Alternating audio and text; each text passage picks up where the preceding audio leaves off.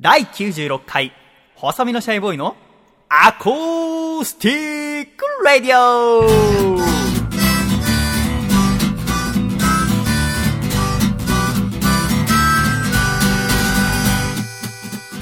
シャイ皆様ご無沙汰しております。細身のシャイボーイ佐藤孝義です。第96回、細身のシャイボーイのアコースティックラディオ。この番組は、東京都世田谷区三軒茶屋にあります私の自宅からお送りしてまいります。この番組の構成作家はこの方です。どうも、構成作家の笠倉です。よろしくお願いします。お笠倉さんどうぞよろしくお願いいたします。願いします。そしてアシスタントはこの方。どうも、アシスタントの楓です。よろしくお願いします。楓さんどうぞよろしくお願いいたしよろしくお願いしま。ます楓さんは、はいあー先週のラジオでおっしゃられていましたが、これを収録している2月5日金曜日の朝ドラ「朝が来た」のエンディングの、うんえー視聴者の写真が紹介されるところで流れた。す。流れました。あ、そうでしたか。初めての NHK。よデビューしちゃいましたよ。どうでした？私ちょっと見逃してしまったんですけども。実はですね、ええ私も寝過ごしまして。あなたが？そう。そんなことある？朝ドラって朝の8時から8時15分までの放送なんですけど、まあ、ずいぶん遅い時間よね。私8時16分に起きまして、何で胸を張って言ってるんですか？ちょうど友達から見たよっていうような LINE がパッと来て、その通知音でパッと起きて、はい。見逃した。えー、あ、そう。母親が写真を撮っててくれたみたいで。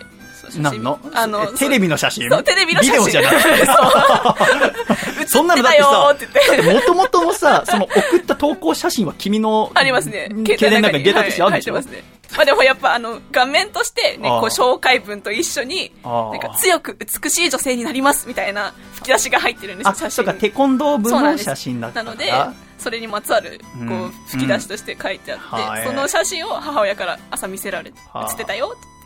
あそうですか。なんかアコラジッコの方々にも、はい。えーメール届いておりまして、見ましたよっていう方いましたから、ありがとうございます。当人が大きくなくてどうするんですか おめでとうございます。素晴らしいと思いまよ。ますす。なんと笠倉、はい今週は素敵なゲストの方にお越しいただいております。そうですね早速お呼びいたしましょう。今週のゲストはこの方です。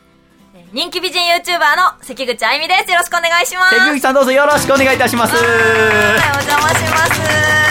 やってきましたね、ついに。関口さんどうもはじめまして、アコラジ的にはお世話になっております、は細身のシャイボーイと申します。どうも、お世話になってます。関口さんとははい2015年の夏に東京で行ったモテないフェスというイベントでご一緒させていただいたんですけども、その時に関口さんが美人代表で出ていたんです。はい。なんかモテない人が集まるイベントだったんですよね。うん芸人さんだったり、作家さんだったり、アーティストだったりで。で私はうん YouTuber としてで、まあ、私はその、まあ、そこそこ美人なんですけど、んあの、あの、ちあの、まあ、声だけだったらだいぶ美人に想像してほしいんですけど、でも、正うん直なとこ言うと、まあ、中の上くらいの、そんなことないよあの、まあでも、周りからもやっぱ風俗で出たら当たりレベルの可愛さだなとは。そんなこと言っちゃダメ言われてるくらいの、まあ、可愛さなんですよ。十分当たり、大当たり、はい大当たり、大当たりってのもおかしいよ。そう、そうなんです。難難しいラインなんですけど、その程度なんですね。えで、まあだから本当はモテていいはずなんですけど、ね。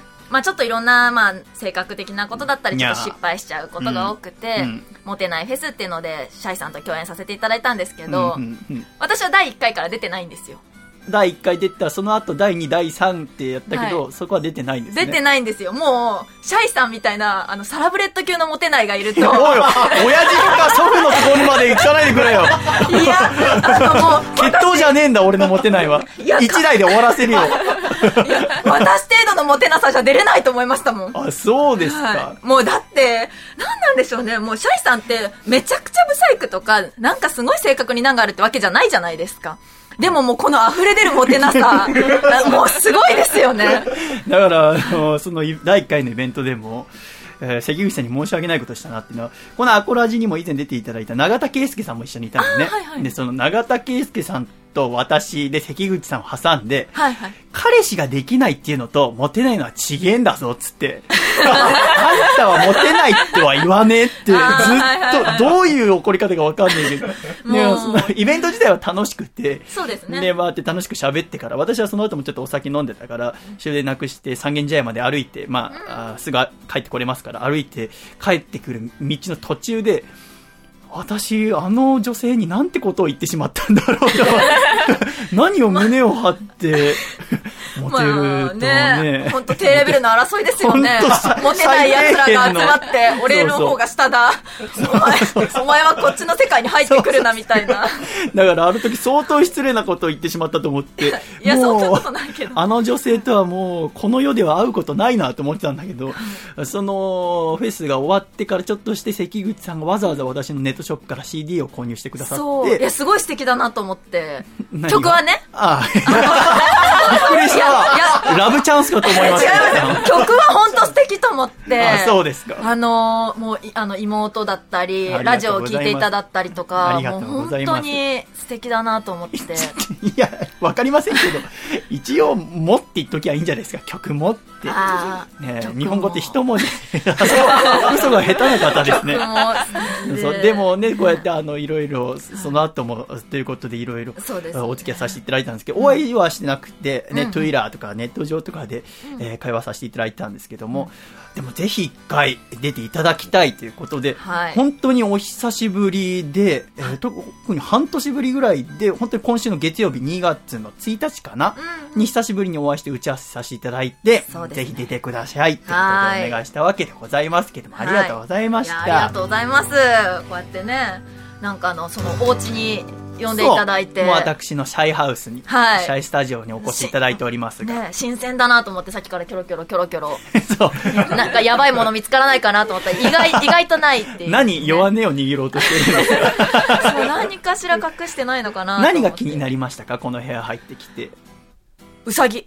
あ、うさぎですかう。さぎとか魚とか意外と動物がいて、ええびっくりしました。うさぎはまあ私の相棒なんですよ。うーん。四つ葉くんっていう真っ黒いうさぎいや、がいるんですけど可愛いですね。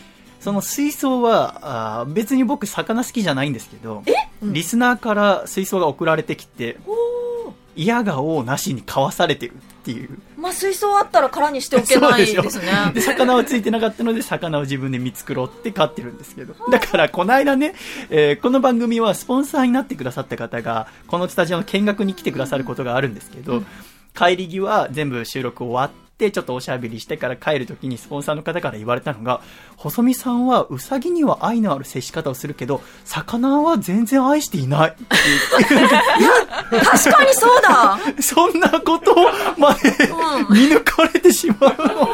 別に僕は魚も愛情を持って、水槽も綺麗にしてるでしょ？だから、ちょっと殺風景だけど、水草は今あんま入れてないので、でも私は両方に愛を持って育ててるつもりだったのに、そんなところに気づかれてしまう、また無意識の間に出てしまってるんだって、ちょっとショックでしたけれども。ね、こうやってでもわざわざ三軒茶屋までお越しいただきましてありがとうございます。いやこちらこそありがとうございます。そう、2月ね。1日にね、あの、久しぶりにお会いした時も、ついついお話が弾んでしまいまして、はいはい。いろい結構喋りましたね。そうでしたね。割と真面目な話してて。そうなのよ。びっくりしました。はいお昼間にあったんですけどね。そうでねうんで、ちょっと、じゃあランチでも食べますか？っつってそう食べて。ですね。うん。で、その後ちょっと、喫茶店で、じゃあこういうこと喋りましょうか？うんうんうんって、で、楽しく3、4時間喋って、うん。じゃあ金曜日よろしくお願いします。つって私もなんかいろいろ一緒に楽しく喋れる内容を探しておきます。って言って別れて、うん。で、私一本渋谷で打ち合わせしてから夜帰ってきて、あ、これは金曜日楽しいラジオが作れそうだと思っていったら、だんだんオンやと思って、体調悪いなってなりましてですね。で、ちょっと熱が出てきたので、じゃあ早めに寝ようかなって、R1 ドリンクを飲んでと思って、うんで、飲んで寝ようとしてお風呂入って出てきたぐらいであまりにちょっと熱あるなと思って、測ってみたら8度5分あって、ああららまあまあ出ましたわね、と思。でもまあ一晩寝りゃ大丈夫よ。なぜなら私は R1 ドリンクがあるから。有名な。有名な、この、はい。この辺りで。このこの部屋のみで有名なえー ドリンクをキュッと飲んでですね、寝て起きたら、まあ熱はちょっと下がっていて8度ぐらい、でもまだちょちょいとあったんですね。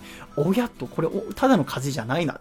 でそしてお腹が痛くて、あらあら、お腹痛いってトイレ行って、あちょっとあんまりしっかりした便じゃないなと思って、で、朝ごはん、おにぎり食べて、ちょっとした5分ぐらいしたら、あら、またお腹痛いな、つって、で、トイレ行って、あら、あんま調子良くないな、つって。で、まあ、水飲んで、はあ、まあ、今日、曲でも作ろうかな、と思ったら、また5分後、お腹痛くなって、トイレって緩くて、この日、その後、もう5分おきにトイレ行かなきゃいけないぐらい、いや、急性胃腸炎にかかってしまって。にゃーと思って。私も笠倉も、楓さんも急性胃腸炎はかかったことあるんですけども、そうなんですよ。まあもちろん別々の時期にですけどね。関口さんはないですか？ないです、ないです。あないですか？ああれ、なんでなるんですか？あれは、まあ、ウイルス性のものと、うんあとはストレス性のものがあるんですけども、あら、なんかあったんですか？笠倉も、あの、楓さんも、おそらくウイルス性のものですね。そうですうん、そうですねで。私だけわかんないんですよね。おウイルス性のものを、をうんもらってくるほど外にそんな出てないし、ストレスって言っても、私別にストレス感じるような生活してないよなって。晴れ晴れ晴れ晴れと思ったけれども。そっからまあ地獄の4日間。うんえ、でも、4日でなんかちょっと感じ変わりましたよね。だから、関口さんとお会いしたのが、1日のお昼よね。うんうんうんで、今喋ってるのが5日の夜なんですけども、1回もろくなご飯食べてないんですよ。2日今日ぐらいは、OS1 っていう経口補水液だけを飲んで過ごして、これ飲まないと脱水症状になっちゃうんですよ。とにかく、私は嘔吐はなかったんですけどずっと腹を下していたので、で、5分に1回トイレ行かなきゃいけないから、ずっとこの放水液をひたすら飲まないと、え、な、なんですか？この番組いつもなんかドリンク勧めてるん？で。この R1 といい。R1 っていう OS1 っていう、なんでかこう、アルファベットを多く使った？さりげなく体張って。そう。人体実験、これで金もらってんじゃねえだろ。健康番組そう。試験やってんじゃないでしょうねって思うぐらい、OS はなんとかたくさん飲んで。でも一回確かになんか唇がカサカサになってきて、あれと思って調べたら、脱水症状の一つの症状の表れとして唇に水分がなくなるってあ、これなかなかやばいと思って。最初は水でなんとかしてたんですけど、これダメだっつって、近くのえスーパー行って OS1 を。でもね、もう夜だったの。えっ、とね、夜11時ぐらいに行ったから、あー24時間やってるスーパーなんですけど、1階と2階があって、2階は夜10時以降はやってないんですね。で、OS1 があったのは医療品とかが置いてある2階だったんですよ。ん。で、1階にはなかったから、もう1階の店員のおじいちゃんにお願いして、私は今、胃腸炎にかかっておりまして、あの、今どうしても OS1 が必要なので、2階から持ってきていただくことはできないでしょうか。って言ったら、あまりに必死だったのが 伝わったみたいで、今すぐ取ってくるから待っててって肩つかまれて、で、バーって走っていってくれて、OS1 見事10本いただくこと、買うことができて、で、ついでにあの、ヒーピタも売ってくださって、で、それでなんとか2日間ぐらいしたんですけど、でも、もう5分に1回トイレ行かなきゃいけないので、トイレ行くのめんどくさいんですよ。だから、もう、トイレにいようと思って、トイレに住もうと思って、住所、東京都世田谷区トイレにしようと思って、で、トイレに陣を構えて、トイレに、もうすごい、だってこの4日間で使ったトイレットペーパーの、こう、関数、巻き数、何巻きだと思う？あれ、一つ、一個としたら。え4日で1個も使わないんじゃないですか？普段普通だったら。まあ一人暮らしだったらね、16個よ。ええすごいでしょ？まあ、ウォシュレットついてないからっていうのはね、ね、腹下してっから別にそんな拭く必要も、そんなガンガン拭かなくてもいいんだよ。16個だぜ。100回以上トイレ行ってんだよ、多分俺。いやおったまげるぜ。急性胃腸炎でも私もかかったことあったから、2、3年前に1回あったから大変さ分かってたんですけど、ああ、でもやっぱり大変だと思って。ひゃー辛いと思って。で、トイレ寒いから、これ、で、私ユニットバスなので、じゃあ、お湯出して湯船張っときゃいいやと思ったんですよ。湯船張って、じゃあ、つって、ずっとシャワー流して、湯船張ってたらすぐ暖かくなるんですよ。うんあの、ユニットバス狭いから。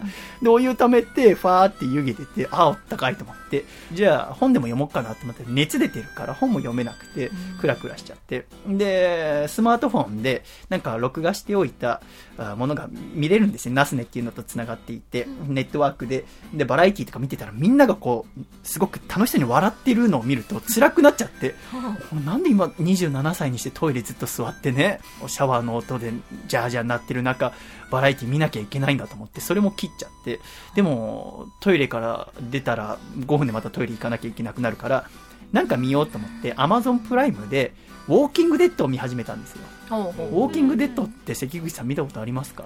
うゾンビのやつね、そう、ゾンビのやつなんです。う私、ゾンビとか苦手だから、あー特に、ああいうのを食事時とか見ると全然食が進まなくなっちゃうんです。私、うーっと思っちゃうぐらいのやつだから。でも、ご飯食べる必要ないから、食べれないから、じゃあちょうどいいやと思って、トイレでもう蒸し暑い中、ウォーキングデッドをこう見始めたんですよ。まあ面白いです。あ、笠倉は見ましたか？あの、少しだけ少しだけ見ましたが、私そのウォーキングデッド見ながら、あ、面白いと思いながら、でも、どんどんその、あ気色の悪いゾンビ、ウォーカーが出てくるんですけど、そのゾンビのうー、うーっていうのが、トイレでうなってる自分と同じだってことに気づいて、あ、この、たくさん歩いて人間の害とされているウォーカーは私なんじゃないかって、まあ、熱にうなされてるからね。なんかそんなこと考えたら、俺は二度とこのトイレから出ない方がいい人間なんじゃないか、なんて思って、いや違う。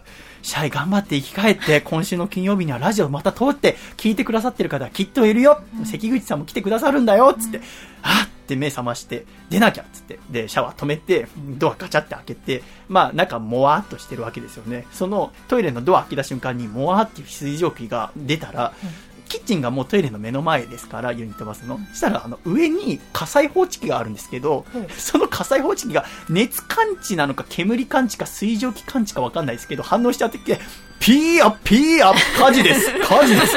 ピーアピーア深夜3時ですよ。やめてくれやめてくれつって、頑張ってお上に手伸ばして、ボタンがなんか赤く光ってるから、あれ押しちゃ止まるんだろうけど、結構高いから、届かなくて、うー、うーって言いながら手伸ばして、で、もう、なんとかね、机持ってきて、その上に乗ってですよ、止めて。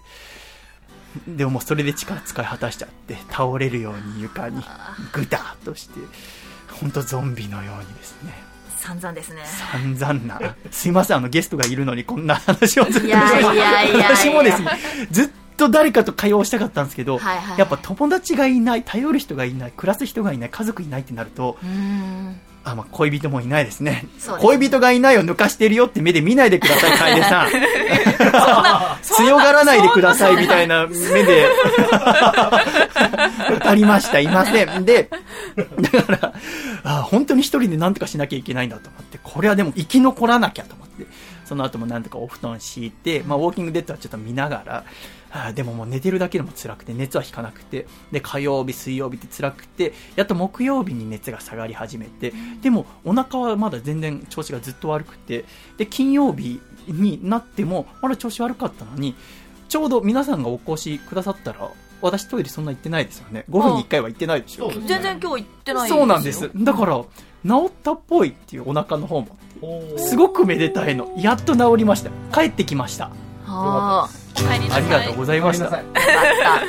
ねこの、あー急性胃腸炎の時に、楓さんは、シャイさん体調大丈夫ですかという気遣いの連絡をいただきまして、関口さんからも、明日の収録、うんね、シャイさん、ご体調は大丈夫ですかって、あんまり無理しないでくださいねっていう連絡が来ましたけど、うんうん。笠倉からは、何一つとして、来ませんでしたけど、どういう了見ですか、そうですね。ええ知ってはいたんですか？はい。知ってましたね。あの、はい。まあまあまあ、治ったんだから、仲良くしましょうよ。仲良くしようぜ。そうですね。ということで、シャイがこの4日間で4キロ痩せたことになってですね、かなりシャープになりましたので、はい。ありがとうございます。4キロ。再びシャープになりましたら、もうキレッキレですよ。でも何よりも今はね、こうして喋れることが幸せですね。もう何も喋る、うー、うーって言いながら蛍光補水液ずっと飲んでたので、はあ、よかった。喋れて嬉しい。今回どうぞよろしくお願いします。お願いします。はい。ということで、今回関口さんをお招きしてお送りしていくわけでございますけれども、まず関口さんっていうのはどのような方なんですかってことをお聞きしたいんですけども、はい質問もたくさん来てるんですよ。わあ、嬉しい。ありがとうございまこちら1す。通目、大阪府のラジオネーム、金の陣さんからいただきました。はい細見さん、笠倉さん、楓さん、ゲストの関口あゆみさん、シャイ。シャイ関口さんに質問です。ありきたりな質問かもしれませんが、はいどうして YouTuber になろうと思ったんですか？って聞きます。はは関口さんは YouTuber。そうですね。今はもう主に、いろ、まあ YouTube 以外の仕事もするんですけど、うんまあ主に YouTuber。そうでですすねね。私たちは YouTube に関して詳しくないんです。はいはいはいなんで今日は関口さんにいろいろ教えていただこうと思っております。はいもう本当に徹底的に教えていただくために、ちょっと関口さんの人となりをいろいろお伺いしたいんですけども。はいはい、はい。関口さんは現在28歳。そうです。で、出身は神奈川県の相模原市はい。でございますが、で、いつ東京に出てきたんですか？東京、まあ、八王子に中学生の時に引っ越してきて、ほうそれからまあ二十歳過ぎてから一人暮らしですね。へ都内であ、そうですか、そうですか。は中学校の時からうんネットとかはお好きだったんですか？い。いや、中、高校ぐらいからは割と好きでしたね。まあ中学校の時はもう本当に暗い暗いいじめられっ子ですよ。そうなんですか？本当にめちゃくちゃ明るいのに。もう全然もう学校行ったら、はああの、なんだろうな、いない体で話されたり、なんか無視、無視の上で、私が無視の上無視の、上があるんですよ。目の前にいるのに、みんなで私の悪口言ってるんですよ。私はいない体になってるから。あっていうのとかなんかと、ベタなそれ透明マントをかぶってたとかじゃないんですか？だったらいいですよね。知らないうちにみたいな。なんかこう、こうトイレ閉じ込められるとか、はあなんだろう、ちょっと物隠されるとか、ベタなのにあってて、学校行ったら机ないとか、いやな時期もありましたね。その一手間何なんでしょうね。嫌がらせする。ねめんどくさいですよね。本当に。いやだまあでもそんなことあって、はでもなんかその、そのおかげで、なんかお芝居やったり、まあ私何でも好きなんですけど、音楽、音楽もちょっとやったり、うん。なんだろう、お芝居、タレントっぽいお仕事とか、うんふざけたこと何でも好きで、そういうことをした時に人が喜んでくれるっていうのが、なんかしより幸せ感じれるというか、ね、なんかそんなことしていこうと思って、でも、なんだろうな、劇団とかも、やっぱちょっといろんな都合で主催の方亡くなっちゃったりとか、はあユニット組んでも辞めたいっていう女の子出てきたりとか、はあ。会社って入っても潰れたりとか、はあ るじゃないですか。でも、ないです。でも私はずっとハッピーではあるんですけど、本当ですか？ハッピーハッピー。本当ですか？でもこう。ハッピーハッピーってハッピーな人あんま言いませんけど。いや、で、なんかこう人に左右されない何かをこう積み上げていきたいなとか思った時に、あ、じゃあこれからは自分で発信するのはインターネットかしら？うん。と5年、6年前ぐらいに思って、ニコニコ動画とかユーストリームとか、うん。なんかスティッカムっていうやつとか、いろんなその時のネットのやつを手出したら、あ、これは YouTube が一番いいんじゃないかなと。私と相性があるのは、うん。はあ。思って、で、そこからはいろんな人にアドバイスとかもらいながら、もう普通のおじさんにもっとどうしたらいいと思いますって聞いてみたり、うん。うん。まあ、いろんな方から意見を仰ぎつつ、まあ、最初にやり出したのは、ただただ腹筋をする動画っていう、ただただ腹筋をする動画をはい、まずは知ってもらうことがいいなと思って、毎日そうです、そうです。ふ腹筋が6つに割れるまで毎日腹筋をしますっていう動画を、すごくないですか？腹筋をとにかくやるのをアップするんですよ、はい。その腹筋はどこでやったのをアップするんですか？自分の部屋ですね。自分の部屋？自分の部屋のベッドの上でやって、うん、で、ちょいちょい洗濯物とか見切れさせてみたり、覗き見感を演出するんですよ。それ何のためにですか？いや、テレビじゃなくてネットを見るっていう人はそういう私生活の覗き見感がいいんだろうということですなるほどなるほど。ただこうスタジオとかでどこにもある風景なんじゃなくて、はい。その子の個人的なものが映ってるもの洗濯物とかぬいぐるみとかそうです。映ってるとちょっと覗き見ってちょっと男は憧れがあるもんね、そうです、そうです。その欲求を満たしてくれるわけです、かなと思って。で、今日の成果はこれぐらいですって言って、ちょっとお腹とか出したりすうるんですよ。んそういう、ちょいエロで釣ってみたりして、うんなんかそういうことをしないとやっぱりちょっと私程度では伸びていかないなっていうのがあって。いや私も、このうなされてる時に、うん関口さんの動画を徹底的に見てみようと思あ、ってありがとうございます。その腹筋を割りますって言ってうんあの動画を一番最初のやつを見た時は一番最初の時は普通の真っ白い壁の前でやってるんですよねああ、そうでしたね。それがだんだんとこう部屋の中でしかもお部屋も別に意図してしっかり片付けたりはしないんですよね。そうですね。ベッドの上の布団とか荒れまくりで。荒いなと思って。しわしわじゃねえかと思って。あーもうちょっとあんまその辺気にしたことなかったですね。あそうなんです。これはい。わざとなのかなって思ってましたけど、あー。そうじゃなくて、じゃあ撮ろうと思った時に撮ってたからってことなんですか？そうでしょうね。そうなんですか？あんま気づかなかったですね、それは。あの時はまだユニットに入ってる時ですか？そうですね、最初の頃は。最初の頃は他のユニットあに入ってのー解散するのがもう、徐々にあ分かっていってみたいな頃かな。あそっかそっか、それでじゃあ自分でやってやってみようかなっつって。そうですね。ちょっと、でも私、その、腹筋ふ6つに割ってみようって言って、一番最初の動画見たときに、はいで、こう腹筋するじゃない。腹筋も、がっちりなんかこう、いわゆるクランチっていうんですか、っていう形作ってやるんじゃなくて、小学生が体育の授業とかに二人一組になってやるようなうん膝立てて、やるの一人で、はいしかも喋りながらやってるから、そんながっちりじゃないんですよね。そうですね、ゆるく。はじめまして、関口あゆみと申します。でも、あ 今回私、6つに割ろうと思ったのは、それぐらいですよ。そんぐらいの。で、ん10回、20回やったら、なんか、喋るために止めて、で、なんか、フフリップボードかなんかこうね、紙みたいなカメラに向けたりして、で、また再開してみたいな、がっちりやってるわけじゃないんですよ。うんで、最後に、お腹ペロンってめくって、今日のせいが、1日目はこんくらいです。でも、腹すごくいい腹でしたね。ありがとうございびっます。くりし、俺1日目で、あ、こんないい腹なの？と思って。そうなんですよね。いや、私の腹はいい腹なんですよ。いや、でも、あの、お言葉ですけど、はい関口さんがね、だからイベントご一緒させていただいた時から、トゥイラーを見させていただいてますけど最近もその撮影会とかでお腹出したりするじゃないですか。あたまにお腹その写真とか見た時に、全然今の腹よりいい腹ですよね。昔のがってことですか？そう。あ、そうですかそんなに劣化してました、腹が。比べ物になんない。そうですか うわやばい、悔しい。いや、ねえ痩せなきゃ。本当に、だから私は、えっと、別に今のお腹も素敵なお腹だと思いますよ。はいはいはい。だから今、今のお腹ぐらいなんだろうなと思って動画を見たわけよ。ああ、そっか。前のがだいぶ締まってますねで、。それで、1回目の動画見て、で、まあ、同じ腹が出てくるんだろうなと思って、熱にうなされながら、こう見てたら、ペロンってめくったら、すごいかっこいいお腹出てきたから、うーって言ったんですよ、私。おがー。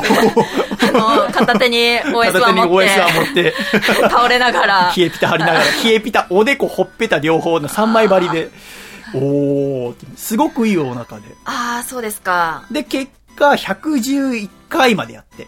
ああ、ありがとうございます。見ていただいて。ええはいはいはい。だってほっといたら流れていくんだ。おば、動画大体ね、1本はいはい3分とかそこで終わるわけじゃないですか。でそれは、要は当時は動画ブログって言ってたんですね。そんな感じでしたね要。はこうブログ、ブログも流行ってましたし、そう、普通にブロブログをそうそう書くよりは動画で喋る方がいいかなっていう。ね、それをバーってやってって、いろいろこう、ライブとかあったり、遠征とかもあったりとした時あーは、地方のホテルとかで撮ったりして、うん、意外と伸びるんですよね、それが。そうなんだ。なんか地方のホテルがまた怪しげな光あ加減で、うん あのあ。いつもと違うっつっーて。そうなんですよ。そっかそっか。で111回まで行って、結果どうだったんですか？割れなかったですね。すごいね。割れなかったですね。あれ、どういうつもりで、キャどう着地するかも全然考えないでやってましたね。まあだから割れれ、でも途中、やっぱりその日の食生活とかによって、あんまりうまくお腹が見えない時とかももちろんあるわけじゃないですか。そんな中で70何回の時とかに、あ、もううっすらいってんなって思った時とかあったんですあ、ありがとうございます。いってんな、これもう行くなと思って。おうほうほうほうしたら111回で割れなくて、で、急に関口さんが画面の中で土下座するんですよ。すいませんっつって。ああ、まあでも頑張ってから許そうと思ったら、明日からはまた別のダイエットにチャレンジしますので、見てくださいねっつっておいおいおい、反省してね、このアマーと思って。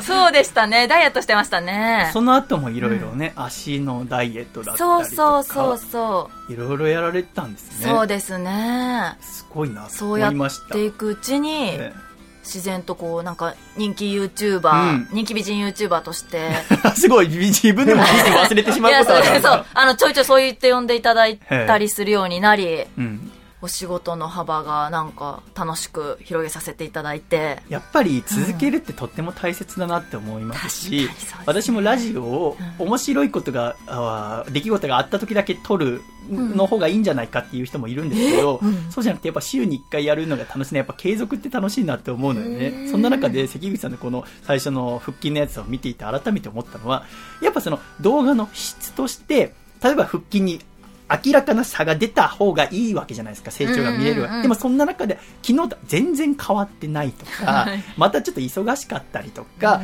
うん。あーあとね、その、後ろの背景を変えるにしても、そんな毎回うまく変えられるわけじゃないじゃないですか。っていう中でも、こう、全部こう続けていくと、やっぱ、その何でもなかった回が、一個スパイスになってったりとかすうる。んだからホテルの会が楽しかったりするわけじゃないですか。そうなんですよね。結局その、その本当まさにそれでええ、クオリティを求めたくはなっちゃうんええですけど、その辺は妥協してでも毎日あげた方がえいいというか、やっぱ継続の方が大事ですよえ継ね。続の面白さが詰まっているなと思いました。いやー、私なんてそんな面白さ。いや、いや、私のは大したことないですけども。で、YouTube で、でも最初自分のこと美人とは言ってなかったじゃないですか。最初のうちはですね、ええあの、わざとちょっとテンション下げ目ではあ行って、どうもーってプロっぽさが出ない方がいいんじゃないかなと思って、その覗き見感があった方がいいと思った。なるほど。隣の女の子みたいな。そう、そうです、そうです。だから、若干テンション下げて、うん。やってみたいと思います。うん。くらいなすごい、そこまで分かってやってたんだ。感じでしたね。なんか、例えば一番最初の頃、だからあの動画、まあ5、6年前かわかりませんけれども、の頃って YouTube がまだそこまで、えー普及してなかったというか、うんまあ皆さん見てましたけど、動画上げる側、例えばサムネイル、はいはいはいわゆる動画検索した時に出る、コマンドに出てくる映像とかは、今はこっちが、作る側が選択して、うんえーこの画像をサムネイルにしてくださいって上げられますけど、当時って無理じゃないですか。そうなんですよ。でも、第1回の動画とかは、お腹をこうめくってるところがサムネイルになってるんですよね。今ちょっと恥ずかしかったのは、僕が腹巻きしてるのが お腹をめくる表現をしてくれたら丸見えで、はい恥ずかしかった。まだ感知してねえんだな、こいつって思われてしまう。関口さんのお腹がこう、素肌がペロってしてるのが出てるの。そう、あのあれどうやったんですか？大体そのサムネイル画像が3つランダムに出てくるんですけど、その3つが、初めと真ん中辺と終わりに、うんのやつが選ばれるんですよ。だからうん、で、大体数字が伸びるのが顔のアップかお腹チラッと出してるとか、そういうやつだってことは分かってたから、最初の方はなるべくアップで話して、最後の方にこの結果を見せてお腹をめくるっていうのをしたら、3枚のうちどれかは顔のアップか、お腹チラッと出してるのがうまく出てくるんで、はあ。その、これは伸びるぞっていうのを選ぶっていうのをやってみたり、なるほど。あとタイトルをちょっとエロい。い感じで釣ってみたり。それは何ですか？釣りってやつは僕はあまりよくわからないんですけども、例えばどういうのが釣れますか？なんだっけな裸の女を点々点とかいうタイトルにしたやつだったんですよ。でもそれただの裸の女を持つ男っていうなんか舞台を見に行っただけなんですよね。はあ、なで、るほど。今日はそれを見に行ってきましたとか、間でちょっと喋るだけなんですけはど、それ何百万再生いってんじゃないですか？あ、そうなんだ。でも私は釣り、まず私知ってもらうツールとしてはあやりたいと思ってたから。全く見られないよりは見て、なんだよって離れていく人もいたとしてほもう。まず知ってもらうきっかけになるなら、うんうんうん騙しても何でもいいんじゃないかなと。そこがすごいわよね。思。って、でも。あの今の YouTuber 事情みたいなことを言うと、ああのよく今の YouTuber 事情。あ YouTuber ってお金儲かるみたいなイメージも結構あったりしません？特に笠倉とかは持ってると思います。あそうですか、ええ。あの、はい。なんかその、だってねど、今日、収録始まる前に、うん。笠倉がすごい関口さんに話しかけてたじゃないですか。ほうほうなんか身の上のし、なんか相談事とか。普段あんなこと僕にすらしないんですよ。これなんか、そことお金結びつくんですか？なんかお金持ってる綺麗なお姉さんに、いやいやいや話聞いてもらおうとしてんじゃねねえかと思って。あれはどうなんですか？メール、質問も来てた。あ、マジっすか？なんかね、やっぱ知りたい方いるんだね。なんか、そこら辺ってどうなってんのかよくわかんないから、この東京都のラジオネームもっこりさん。はいはい。YouTube の収入だけで月どのくらいいくんですか？これ別にどのくらいは答えなくていいですけど、どうなってるんですか？えっとですね、まあ、結局あの動画を見るときに最近広告って入るじゃないですか、ええ。あれが、えー再生されるごとにだったりあのスキップされる広告とかはスキップされなかったりすると、まあ、広告収入が入ることになるんですよね。動画をアップした人に。あ逆にあれスキップすると、スキップすると確か入んないんじゃないかな。はーとか、なんかいろいろあるんでですよ。あとバナーのタイプだったらそれをクリックされたらとか。なるほど。だから一概に1再生いくらなんていうのは言えなくてなんか最近1再生0.1円っていうそう、のが、とか書いてる人もいるんですけど、全然それは当てにならなくて。そうなんだで、例えば、Google の、まあ、あれじゃないですか、YouTube って。うん。で、すごいしっかりしてて、私みたいな釣り動画をやってる子っはていうのは、えっ、と、再生数がガッと上がってても、離れてる人数も多いんですよ。その動画の視聴維持率っていう、この動画はどれぐらいの秒数見られてるかっていうのもカウントされてるんですよ。なるほどリーチみたいな。うんうんうん。クリックをして見始めてから、はいすぐ離れる人もいるけど、最後まで面白いって言って見てくれる人もいるっていうのが、Google 側は分かってるんですか？わかるんですよ。こまあ、コンピューターであの、出てて、だからなんか、視聴維持率はが悪いと、質の悪い動画とみなされるんですよね。ひょなるほど。で、広告つく回数が減ったり、ちゃんとした広告つかなくなったり、はあ。とかあるんで、だから例えばなんか、すごい下品だったり、すごいグロい動画で、ものすごい再生数があったとしても、それはほとんどお金になってないとか、はええ多分あると思いますよ。あと、もちろん、もちろん著作権侵害してたらダメですし。そっー。か。うん。面白い。ありますよ。ちょっと今日ひたすらお伺いしてもよろしいですか？あ でも、あの、で、ちなみに私は、はいあの、そんなこともあるので、はいただ動画をアップしてその広告収益でめっちゃ儲けてるとか全然ないです。はあそれはもうちょっとしたお小遣い程度ではあ、でも、YouTube のおかげで、企業とかから、うちの動画作ってくださいっていう依頼をいただくんです。うん、うん。で、それは、作、出演、編集、全部私なんですよ。うん、だから一応それに関してはお金をもらってやるので、それは要は仕事のオファーですもんね。そうです。だからまあ YouTube で稼がせてもらってるって言ったら、なるほどね。はい。でも別にみんなが思ってるような稼ぎ方は全然してないです。なるほど。普通の動画を見ていただいて、終わり、自分の作ったのを見ていただくっていうだけじゃなくて、企業さんからいただいたお仕事で、うんもう、って考えると、まあ、YouTuber か。まあ YouTube ねで。っていう YouTube のおかげでっていう感じにはなってえーいろんな YouTuber がいるんですね、そうなはいると。でもまあ、ゲーム系のやつをアップしてめっちゃ稼いでる子とかももちろんいますし、そっか。すごいっすよね。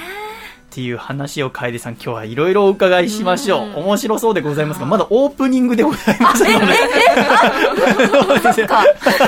まだオープニングテーマが後ろでいてるあれ、そんなに尺あるんですかということで今回は関口あゆみさんをゲストにお送りしてまいります。第96回アコラジどうぞよろしくお願いしますお願い。します。第96回細身のシャイボーイのアコースティックレディオ。この番組は、大分県カコちゃん、東京都シャトーブリアン、静岡県エルモミゴ、埼玉県小林腰痛おじさん、岐阜県緑、徳島県ソマ、東京都エクストリームパーリー、埼玉県ウニウニ、栃木県最速の変態、以上9名の提供でお送りしてまいります。では今週の1曲目お聴きください。細身のシャイボーイで、秘密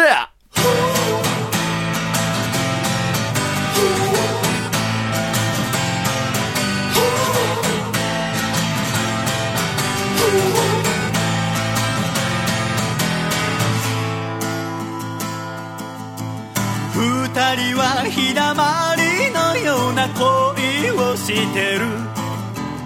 二人は愛し愛は勝ち合えている。でも今胸を使える一つの想いは隠した私の過去を伝えるか否か。ねえ目と目会った瞬間気づいていたの。えっとねなんてごまかし聞かない。そっってたでも言えない秘密が加速する。求めせめぎ合う二人。愛の誓い揺れる。過去に戻れ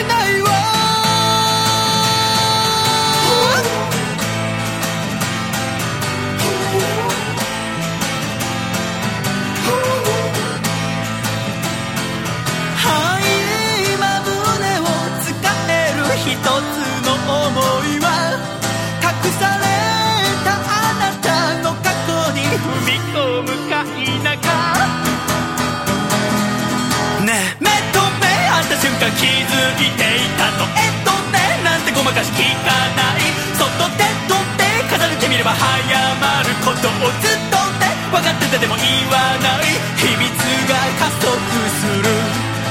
求めせめぎ合う二人。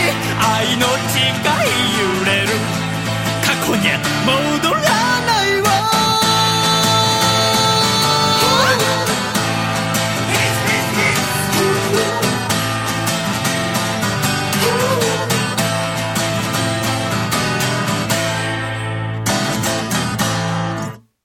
ありがとうございました。細身のシャイボーイで秘密でした。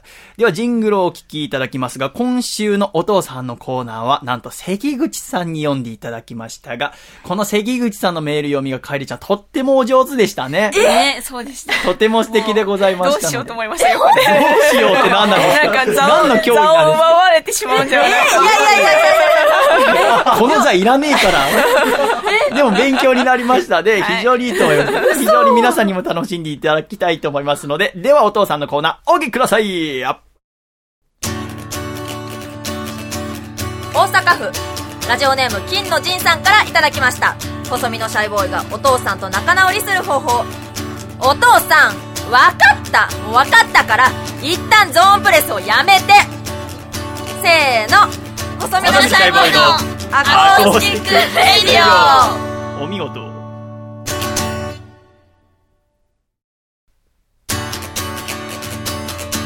茨城県ラジオネーム歌川ペロペロザロックさんからいただきました。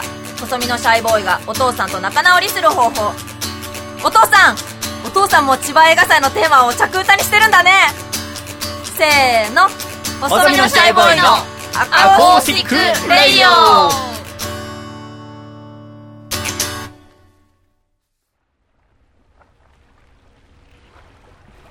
シャイ第96回細身のシャイボーイのアコースティックレイディオ。改めましてこの番組は細身のシャイボーイと朝倉と。カエルと関口あゆみで。よお送りしてまいります。どうぞよろしくお願いいたします。よろろしくお願いします関口さんはとっても言葉がお綺麗ですね。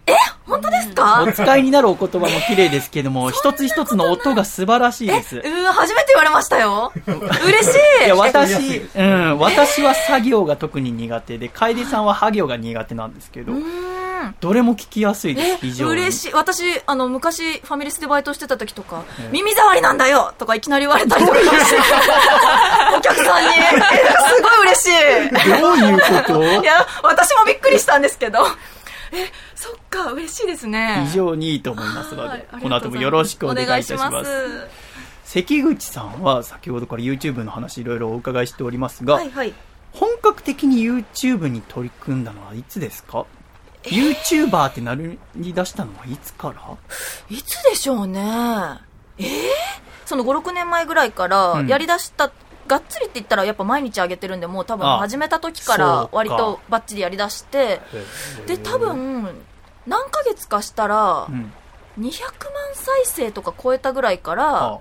YouTube から連絡あったんですよねなんかどういうことですか？もっとあのその広告を載せたりとか。て連絡してくるんですか？あ多分今はもう YouTuber っていう動画をアップする人がめっちゃ増えたからそんな向こうからってないと思うんですけどはあ。多分その当時はまだ日本でアップして伸びてきてる人少ないからはあ。そういう人にもっと広告つけたりうまくなんかこはあ、なるほど。言言ったらそういうそこでうまくいった人っていうのがドンって出てくると、はあ。まあ、ヒカキンくんとかみたいな、うんそうするともっとあ僕もやってみよう私もやってみようが増えるから、うん。うんまずそういう第一軍を育てようっていうので多分連絡をしてたと思うんですよね。なるほど。うん。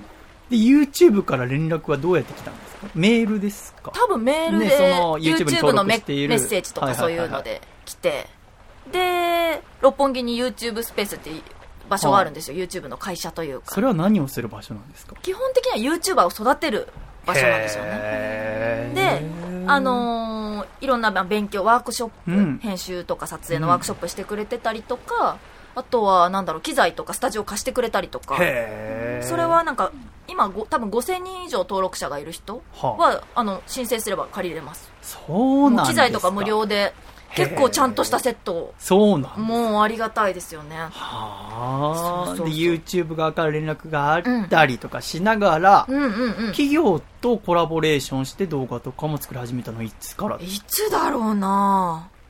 えー、でも結構早かったかもしれないそういうのやるの。ん。3えー、いつだろうな。ちょっとごめんなさい。パッと出てこないですけどあ何年か前から。早い頃から、多分日本の YouTuber の中で一番早いくらいかもしれないですね。すごい。なんかあの言ったらその今多分日本のトップの子とかにもそんだけ数字あったら多分こういうふうに仕事したいっていうとこ言うとあると思うよって言って紹介したりもしたんで、はあなるほど。はい、やらしい女ですね。そんなことない。本当エロでつってすぐ金にしようとして。本当やらしい女エロで釣って金にしてエロで釣って金にして紹介して本当やだやだ。腹出してほんと足出して。本当嫌ですね。最近アップした動画はあれですからね。うんベベージュのレオタード着て全裸に見えるっていう動画ですからね。本当全然綺麗でもなんでもないですよ。でもあれも、だって、あれでしょ、ボートレースかなんかと。あでもあれは一応ボートレースの動画コンテストに出してるんですけど、内容は関口さんに任せますで言われてるんであそうなんですあんなの求められてない。じゃあ全部自分で、はい。あれはじゃあ自分でやってみたいと思ってやってるそうなんですよ。あのボートレース全然わかんないんですよはあ私正直。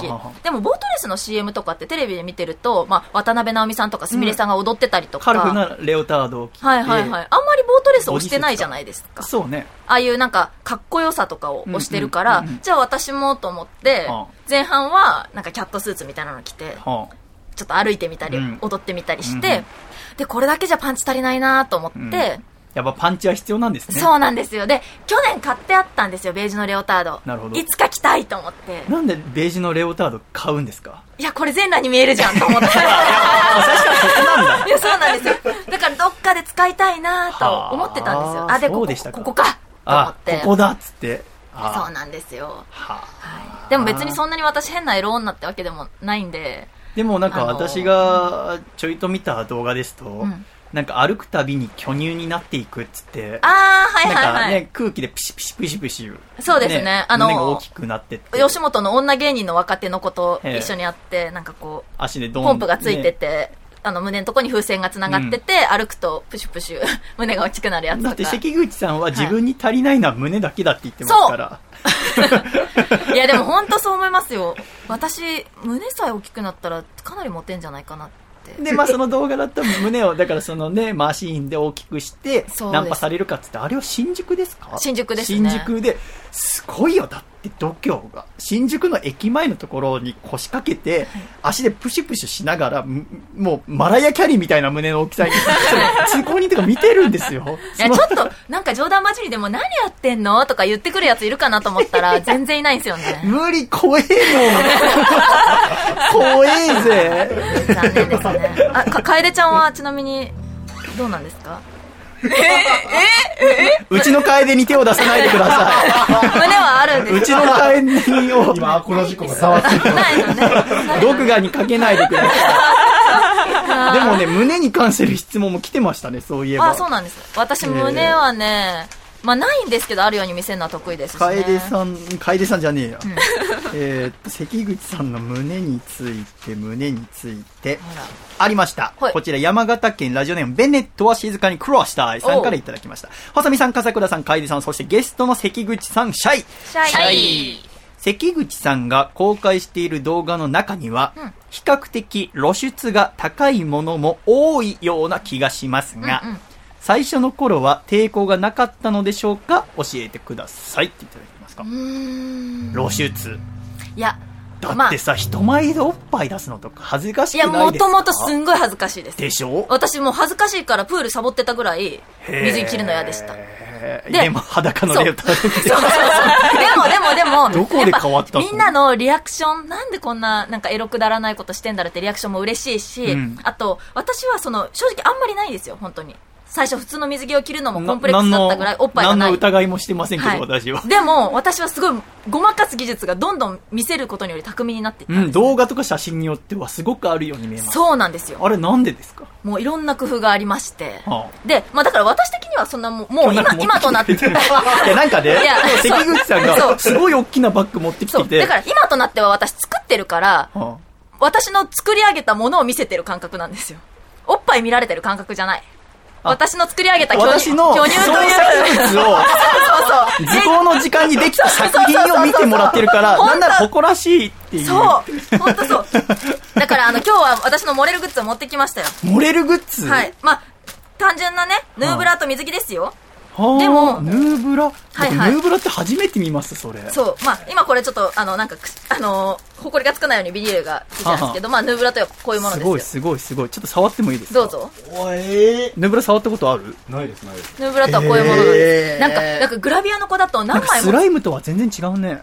そうですね。なんか、何枚もつける子とかいるんですけど、い何枚もつけて隙間から見えてるタイプも結構見るんですよ。ではあそれは違うと思うんで、えで、やっぱこういうのは上手な人に聞くべきだと思って、ヌーブラの付け方は、包協手術をしてないニューハーフの人に聞いたんですよね。なるほど。男性だけど胸があるように見せる。ないのにあるように見せてるってすごいとにあるように見える見えるんですよ。で、この水着もすごい。ベストですっていいうのを。ブラジャー、あ、水着。水着なんですけど、ですけどこの、えっ、と、首で結ぶタイプのはあ。やつ。首で結ぶ。あの、三角水着とかちっちゃいんじゃなくて、ここにちゃんとワイヤーが入ってるやつねち。ゃんとじゃあしっかり脇の下らへんまでワイヤーそが囲うタイプですね。もう、今となっては私こうやって水着売り場でこうやって見たら、漏れる、漏れない、漏れる、漏れないって わかりますから すごい私が去年か一昨年書いた、あ漏れる水着、漏れない水着みたいなブログ、ヤフーに取り上げられてますからね。へもうプロのおっぱい詐欺師ですよ。ー。おまわりさん、ここにプロの おっぱい詐欺師います。そうですよ、貧乳のくせにね、そんな仕事してるの。これじゃあ男でもできるんですね。と思いますけどね。じゃあちょっと今日ね、はい言っても笠倉の前にはマイクがなくて仕事してませんから、やりたいやり笠倉にちょっとじゃあそのヌーブラつけてもらっていいですか？え、ちょっとおっぱいあるように見えるか試しましょうよ。うん、ちょっと笠倉早く上脱いでもらって。いやいやいやいやいや。え、どういう。いや、脱いでもらって脱いでもらって。うん。えー、面いや、もう君立ってよ、まず。はい。うわーでも今ちょっと。笠倉が、今日は、笠倉は、黄土色のシャツを着てますが、お前、はい不敬参観のお父紫さんじゃねえのヒートテ。ックを脱いでもらって。えまあ、ラジオだからね、どこまで伝わるかっていうのは心配ですけども。ー、すごい。れ覚える人今。早くしてよ、時間ないんだから。そう。あー、なるほど。ああ、でもなんかあの、本当に太ってるの。あの、ぷよぷよした感じの、なんか、あ、でもちょっとおっぱいあるんじゃないですあ、か本当だ。少しありますね。はい。最近出てきました。じゃあ、それをはい、じゃあ、笠倉そこに、じゃあ、座って。座っていただいててそれ移動していいから。で、で、どうすればいい？はい。まずですね、あはい、笠倉が寄って笠倉が寄って。男の人って結構乳首が外側にあるんですね。あ、これ僕の場合だけなんですあ、そうか。あの、あはい。通笠常、倉の乳首が外側にあるっていうのは、全然知りたくない。んいやです。、通常、お女の子ってここまで外側じゃないじゃないですか。え。でも、女の子も、え、ヌーブラはえちょっと結構外俺でも笠倉の乳首見たことないけど、見せいやいやいや、おかしいです。興味ないでしょ、そこまで。ああそう、外側か。で、結構今日外側につけますけど、女の子でも外側にうわ、冷たつけてもらっていいですか？冷たいすごい。あ、すごい、冷た。でも別に笠倉は乳首隠さなくてもいいですけど。そうなんですよ。だから、でも本来寄せ寄せて、もうそっかそっか。乳首無視してつけていいです。は普通にヌーブラとかだったら。乳首を、でも谷まで来てる。ヌーブラだけで谷間できんの？くっつくもんなんですけど、すごい。難しい。あ、すっごい寄せてる。あ、あ、すごい。すごいでも待って、あまだ剥がれちゃいそうだから、もうこのまま水着で押さえましょう。はい。あ、で、はいすごい。あ今、ヌーブラの上から水着をじゃあつけるわけですあ、あ、ね。谷もある、谷もある。これを、じゃあすごい。じゃあ笠倉は？押さえといていいですか？あ、そう、お願いします。あで、関口さん一応こいつね、娘いるんですよ。じゃあ、はい。これで、はい、すごいすごい状態。すごい状態。ーなんだこれ。なんとか、なんとかこの状態でキープしたいんだけどな。楓さんちょっと写真撮ってもらっていいですか？そうですね。あ、でもちょっとここで持っててもらっていいですか？一はい旦。はい。で、今、笠倉が両手で自分の胸を。掴んでる状もうちょっといけ態。ると思う。あ、もうちょっといけるで。まだいけるんですか？で、そ、そこ持っといてくださいね。持っといて。はい。の、紐は、ちょっと今人なんで力加減難しいですけど、あ、ギュッてやっちゃってもらうって構わない。大丈夫ですよ。正直私は、水着着終わった後肩凝るぐらいガンガン結んでます。もうこの辺の血止まってるぐらい。要はしっかり支えてるってことですね。うん。あ、あ、いいいい。ああれ？で、ちょっと待ってください。じゃあ。よしきりさぐらいにはなってますで、こよ。の私の手を離したいから、自分の手でうまいこと、あ、ちょっと待ってください。この辺で、必死。あこうしたら、こうしたら、ちょっとセクシーな。そうそうそう、そそういうなんか、あとかなんかさりげなくこう、ここうのがこういうのにできないか。あー、でもなかなかできました。なかなかできてますか？見て、見てください。私はちょっと恐ろしい。直視したくないんで背中を向けてますけども。うーわ、すげえぜ。よいや、やっぱできるんでし、すね。よしささんよしきりさんの。胸にはなってますぜ。この状態で進めます一応服着てください。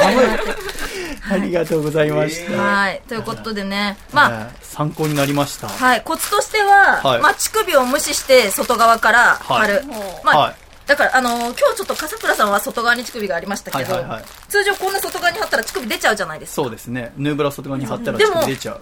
ヌーブラってやっぱそういうとこ隠すイメージあると思うんですよ。うん。そんなことは無視。無視。乳首を無視して漏れ外側からさえばいい。。はで、寄せて、それをヌーブラで、いやヌーブラというか、あの、水着で固定して。まあ、悩んでる女子いたら、全然いつでも相談乗ります。すごい。おっぱい詐欺師が、おっぱいカウンセラーのおっぱいカウンセラー。おっぱいカウンセラーはね。あまあただたださ、でもさ、あの、こうやってるとさ、何ですか？あの、でも実際ないわけじゃないですか。えここまでこうやってごまかしたところで。ええなんか、え怖いでもあるように見えりゃいいんじゃないですか？なんかでも、いざさ、好きになった人はさ、私のこと巨乳だと思ってたらさ、はいどうしようって思いますよね。だからすごい言っちゃうんです、自分で。はあ。あの、私本当はない、本当はないみたいな。でも、でも、でも、あのー言わない方がいいですね。え？そこは嘘ついてていいと思いますね。でもじゃあ、いざ、いつか見られるってなった時にどうするんですか？だって、もう見る頃には好きになってるわけだからいいですよね。こっちは好きになってても、あい、あ、違う違う、こっちがもうセックスするときはもう好きなんだから、うんうん、まあ胸が好きかどうか知りませんけど、うんうんうん。まあもちろんそれも魅力の一つかもしれないけど、んまあ、男性によるでしょうけど、私とかだったらもう中身好きになってるわけじゃないですか。だから別に胸がちっちゃくてもいいですよね。あの、シャイさんの恋愛アドバイスほど当てになるもの。やめろよあの、当てにならないもの。人によるけどよ。はい。でも、その。私の場合、私の場合だけども、だからその、すごいちゃんと言ってく私れたけど。の場合だけども、気持ちって気持ちでもそのあの、私胸持ってるんですよって言われたら、もうこの人とはないと思う。どういうことですか？もう興味が全く、中身までも興味がなくなる。人間の中身も胸の中身も。え本当に興味がなくなる。私はね。まあでも細見さん特殊ですよねだからグラビア好きでものすごくあそっかそっかういう面ももしかしたらあるかもしれないあんのかな？ええみたいなー、シャイさんが好きなグラドルでもうごまかしてる子いますよ。絶対ごまかしてないもん。いるいる、絶対いる。絶対ごまかしてないもんいるいるいるいるいるに決まってる。そんな点ごまかしてない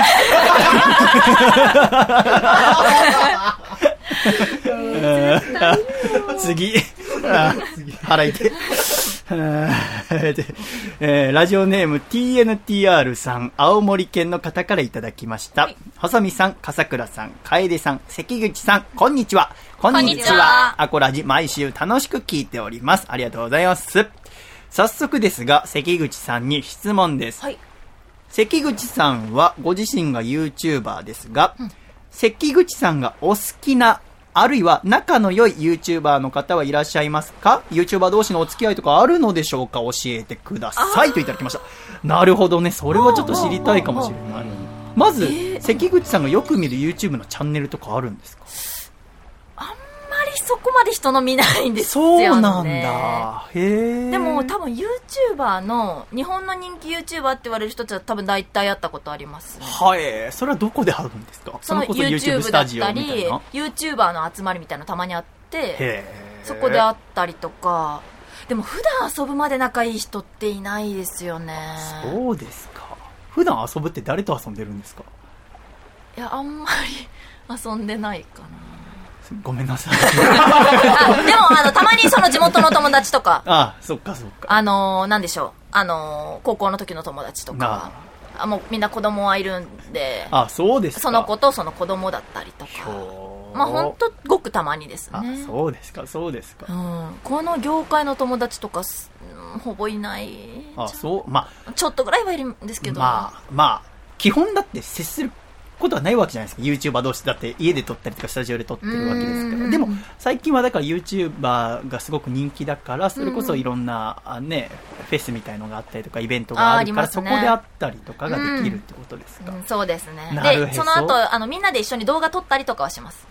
はあ。コラボレーション。へえ、その考えは私たちにはないですね。え、音楽の人だってよくやってるじゃないですか会った人と一緒に曲作ろうとか。あそれが動画作ってるから一緒に動画作ろうですよ。なるほはえ、全然しっくりきてないですあ。ミューね。ジシャンにとっての We Are the World が YouTuber にとっての一緒に動画作ろうと。いや、ちょっと、そ、その比べ方ひどいでしょ。だって多分動画一緒に撮ったらさ、その人の、まえ、それはどっからアップするの？だって。例えば5人の YouTuber で撮ったとしたら、どの人のチャンネルからアップすればいいんですか？いや、大体、じゃあメイキング誰々ね。本編誰々ね。じゃあ別バージョン誰々ね。とか。うわー、なるほど。一回撮ったら一本の動画じゃ終わらないんですね。みんなで、そうやって盛り上げていこうみたいな感じじゃなるないですか。ほど、なるほど、なるほど。そうするとみんなファァンがついてればそのファンも共有できたりとかっていうことだと思いますけどねお会いした YouTuber の人の中で、この人は特に面白かったなって人はどなたですか？面白かった？えー、えみんなでもすごいあの、ま、ま有名なヒカキンくんとかだったらもうすごいしっかりしてプランとか立ててたりとかすごいなと思ったしえー、とメメグウィンさんっていうなんかコメディ部門で1位の人とかは、昨日かな？もう一緒に動画撮りましたけど、へまあ、体張り慣れてるから人の限界も分かってるから、な安心して危ないことできるというか。なるほど、なるほど、なるほど。楽しいですよね。YouTuber の人は、YouTuber の人って街とか歩いて行って、あ、YouTuber の人だって言われることありますか？すごいたまにありはあます。あ。と私はなんか MX で今リポーターやらせていただいてるのでそれでたまにあれなんかやってるよねみたいはあ。な言っていただくことありますね YouTube の、まあ、YouTuber の人の番組って、主に見てる年齢層はどのくらいの人が多いっていうのは分かるんですか？わかります。よでみんなそれぞれ別々ですけど私の場合は大人の男の人が多いですね。まあエロそうですね。別にそんないかがわしいもんじゃないんですよ。そうです。関口さんの動画は。そうですそうです。でもやっぱりターゲット層的にはそうなりますね。はあでもそこの年代が強いっていう人少ないらしいんで。はそれはそれでいいことかあいないとことですね。思ってますね。やっぱ企業側がもし広告打つにしてもまんべんなくあったら嬉しいですね、そう言われますよ。あのお金使う世代が見てくれてるから 関口さんは。いいんですよねって褒められる時ありいわますよ。ゆるちゃんと稼いでるおじさまぐらいが見てるから。そうそうそう。そっかそういうのもある。ガツンって再生数はあるけど小学生ほとんど見てるとかだとああまあもちろんそれはそれで素晴らしいことですけど。広告打ったりとかあるけどお金持ってるところ すごいな。言われますよ。私はそんなこと思ってないけど。関口さんはもう一人妄想劇場っていうのをはいはい。YouTube でもやってるじゃないですか、うん。あれをやり始めたのはいつからですか？いつだろう。えーと3年前くらいに一人芝居とかをさせていただいてて、そのあたりからですね。はあ。でなんか動画とか撮るときになんかちょっとふざけて一人で妄想のお芝居とかするようになりそれがだんだんだんだん、やってって。あそうでしたか、はい。一人妄想劇場ってそもそもどういうものですか、えっと、自分の一人暮らしの部屋でうん。別に一人ぼっちなんですけど、うん。カメラを置いて、うん。カメラが彼氏っていう手で一人で妄想して話しかけていくっていうなるほど。今試しに一つやっていただくことはできますか？ああはいはいはいえー、っとそうですね。ねえ。今楓ちゃんの声って可愛いなと思ってなかった？ほらやっぱり。え？あゆみだって可愛いよ。そんなことないよ。ちょ、そんなことない。うるさい、そんなことないってば。もうそれ以上言うと、そのうるさい唇、塞いじゃうぞ。すごい。すごいすごい。これ本当素晴らしいと思うの。ニヤニヤそういうくだらないことを、あの、日々、やって、うん。考えてやって。そうです、そうです。だって私、だからこの間打ち合わせしてる時に、あの、一人妄想劇場ってすごいですねって、私も妄想とかもね、いろいろしますけれども、それを外に出すって、すごく勇気のいることだし、しかも自分の中の妄想って別に人に聞いてもらった時に面白いかどうかって、えー面白いとは限らないと思うんだけど、関口さんのしっかり面白いから、え、本当ですか？だから、あれどうやってるんですかって俺聞いたの。ご飯食べてる時に。したら、関口さんが急に、あ、なんか落ちたよって言われたから、俺下見て、あ、なんか落ちたかなって下見たら、関口さんが、あ、すいません、今ちょっと一人妄想を試してみただけなんですって言われて、俺顔真っ赤にして、すいません。あれは何をしようとしてたんですか？あ、落ちましたパターンは、あすいません、これ落ちましたよ。あれ？あなたのじゃないですか？あ、そっか。じゃあ、あなたが落としたのって、私だけ？ってやつです。なるほどね。はそれだったんだ。そのなんか、あまりに自然すぎて、俺なんか、携帯かなんか落としたかなと思って 顔真っ赤にしたことがありましたけど、そうなんですね。こういうこともやって。でも、やっぱりこれも、やっぱ妄想だけども、今、企業さんと一緒に、なんかシェアハウスを見に行くみたいな動画作ってましたよね。なんか何回かあるんですよ。その妄想の動画で、なんかうちとコラボしたやつ作ってくださいとか言っていただいて、うんそのシェアハウスとか、うんマンションを紹介するとか、それなんか、二人で、はいえーカップルが、あー内見をしに行くっていうあ設定でしたよねーそうですね。。そうです、そうです。そういう設定で行ってみたりとなぜか内見してんだけど、最後の方、関口さんが腹出すんです。もう本当、数字伸ばさなきゃな、みたいな気持ちの表れ。ねでもさ、その、はい 関口さんはその、まあ、美人 YouTuber っつってや,、うんやってるじゃないですか。でそうすると、思ったより美人じゃないじゃんとか、ブスじゃんとか、はいはいいうやつすごくいるじゃないですか。ああ、いますね。それを言われすぎて関口さんはちょっと麻痺しちゃってるじゃないですか。もう別に言われたところで何も思わないじゃないですか。ああ、長くなっちゃいましたね。そうでしょ？でもやっぱそもそもが、そこまで可愛くないっていうのを自覚してるのもありますよね。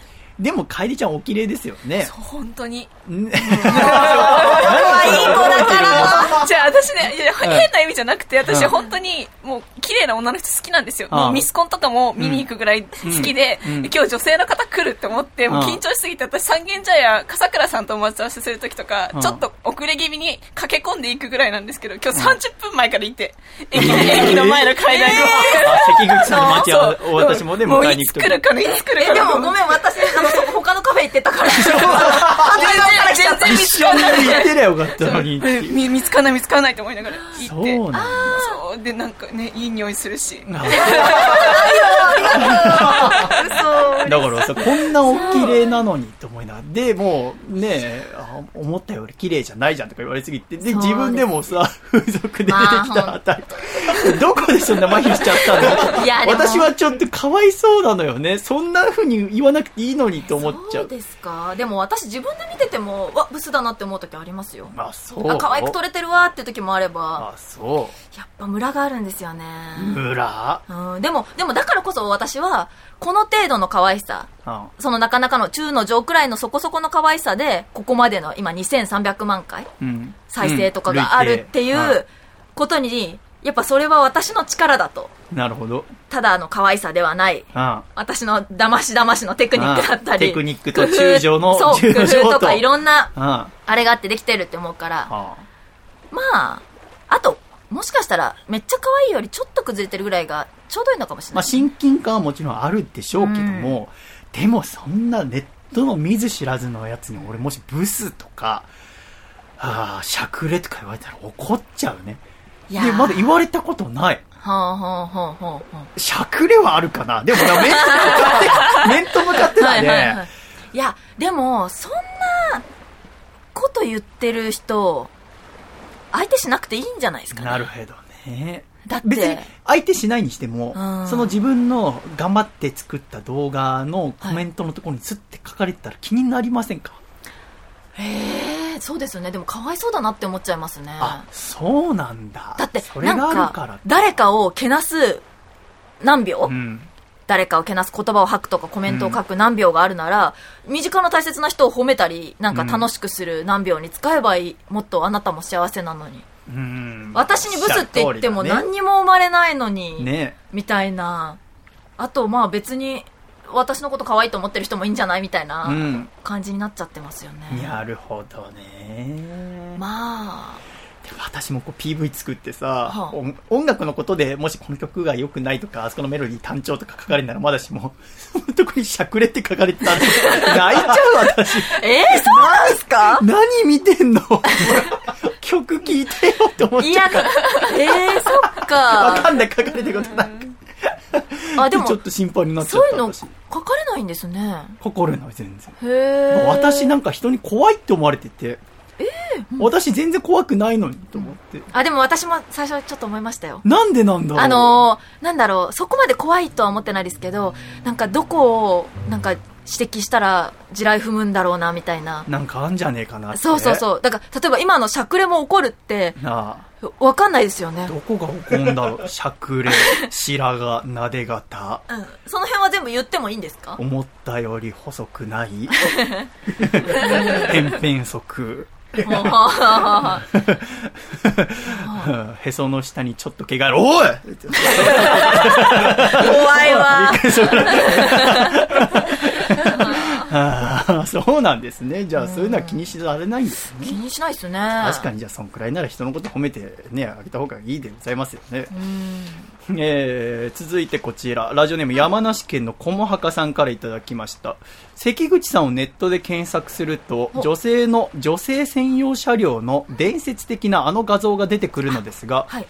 オチというか、締めの女性は関口さんなんですか？教えてくださいって言いますけど、これまずこの伝説の画像って何ですか、えっと、18区の時に、たまたま電、あの、駅でうん。街頭インタビュー受けたやつが、ネットでめちゃめちゃ出回ってて、これね、テレビの街頭インタビューそうです、そうです。はを、本当普通にたまたま通りがかりであ、何。のインタビュー？NHK かな？要は、あ女性専用車両についはい。て女性はどう思われますか、そうです。っていう。あのあの今日から女性専用車両がスタートしましたけど、うん。あのあなたはどこに乗りますか？ってうんうんうん聞かれて、いや私は特にどこでもいいです。はあ。って答えて言ったのがなんかすごい4コマみたいにされて載せられてて、いや、他の人はこう答えて、うんこう答えて、こう答えたっつって。で、大抵の女性は、女性は、んとしてはすごくありがたいです。うん。とか、えー私にとってはこういうのがあると安心して出勤できるようになると思います。うんうん。男性がいないと安心って書いてあって、でもその人たちがどっちかというと、まあ、んえーブチャイクな感じのおばさまとかがいるのに、最後に18歳のところの関口さんが、私は別にどこでもいいです。うん。って答えてんのが面白いっていうはいはいはい。画像が2チャンネルとかに広がってたんでそうみすかたいで。それは笠倉知ってたんでしょ？この画像のこと、はい。すごく有名らしいわね。はい、有名なネタ画像としてうん。は認識してましたね。はあで私は2チャンネル見ないから分かんなかったんだけどそれ関口さんはこれ2チャンネルにあるってことは知ってたんですか、なんかたまにあの2ちゃんに出てるよとかって言われてたんですよ。はでも別にそこまで出回ってるとは思ってなくてああ。へえとか思ってて まあブログとかはやってたしあああそこの写メがなんか出てんのかあ、な？あなるほどね。くらいに思ってたんですけどなんかすごい出てたらしくってああ。でしあの指令はツツイッターにその画像載せてたんですよね。うん。だからそれ私だよって言ったらあこれは大発見だぞ。この画像はめっちゃ出回ってるやつだぞみたいな。はよく見たら確かに関口さんだってこれ載せていい？みたいあな言われてその子がなんかどっかに書いたらツイッターのニュースでなんか伝説のネタ画像の子が今タレントになっているみたいなネットニュースになっててなんか全然私は何もしてない。たまたまの。あそうなんだ。はそれでああの子は今芸能活動しているんだいですえね。いろんな広がり方があるわんでございますうんびっくりね。ですね。それがきっかけでね、知ってくださった方ももちろんいるでしょうし。そうですね。本当ありがたいですね。たまたま2ちゃんで出回った。もしかしてラジオ聞いてる人の中にも、あ、あの女性なんだあって思われる方もね。かもしれないです。なんか仕事とかでもなんかどっか会社行って話すときに「ええ。あれの人ですか？知ってます知ってます」みたいな。あれの言われるときありますね。なんかすごい芸能人みたいなあの謎の謎の。そうなんですよね。謎の広まり方してて。そうなんですか。はい。いろいろネットってわからないところがありますが、今回は本当にいろいろ教えていただきました。ありがとうございました。あり。がとうございます。楓ちゃんは何か関口さんに質問はありますか？えー、えー、なんだろう。え水着以外で胸って漏れるんですか？おい、もう気になってんじゃねえよ まあ !YouTube について今日聞いてたんだわ。水着以外えね水着以外でどうするつもりなの？お前ラジオパーソナリティになりてえっつって胸関係ねえだろ。見た目関係ないお前それただ男にモテようとしてる。はい、ダメです。曲に行きます。では、えーミュージックビデオがこちら完成しましたので、こちらも気にしてみてください。では、福田博士で、ドミノマスクのテーマ。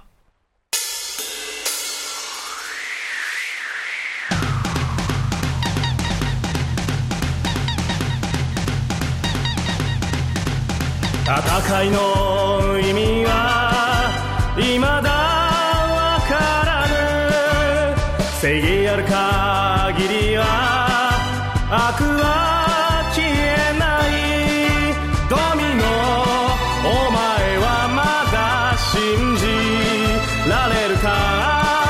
ドミノその拳を振るい出せるか？優しさの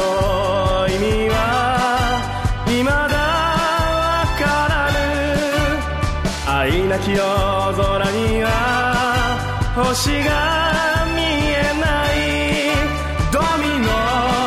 お前はまだ探し行くのかドミノ。明日の花を咲か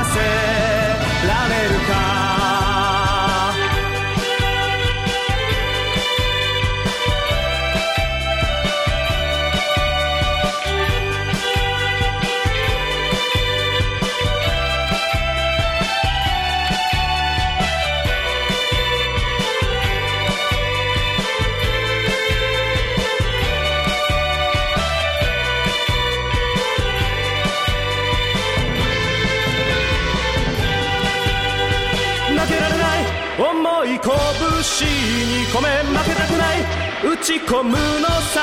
熱き瞳の奥に燃える炎を仮面に隠して。戦いの意味は未だわからぬ。正義ある限りは悪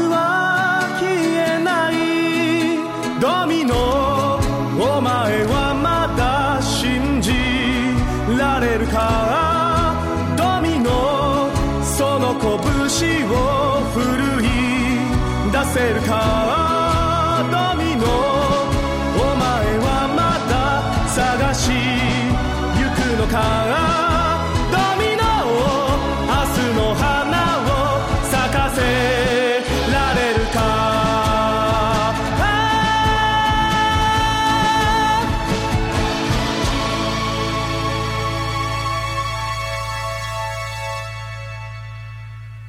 ありがとうございました。福田博士でドミノマスクのテーマでした。では、ジングル！千葉県ラジオネームちゃちゃのパパさんからいただきました。細身のシャイボーイがお父さんと仲直りする方法。お父さんアコラジのアカウントが変わるからって I have a bad feeling about this とか言わないでよ。せーの。細身のシャイボーイのアコースティックレディオ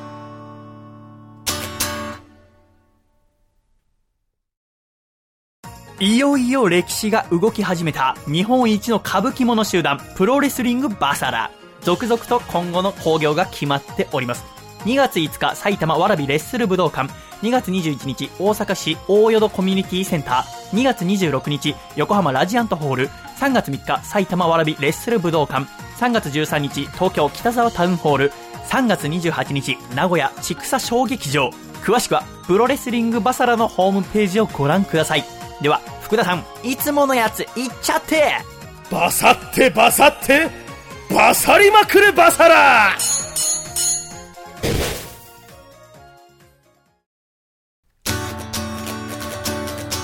山形県ラジオネームベネットは静かに暮らしたいさんからいただきました。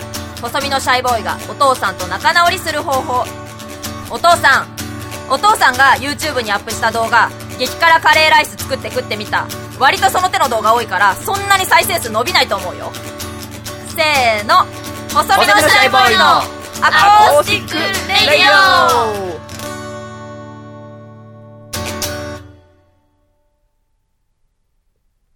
つれづれなるままにアコラジライフ。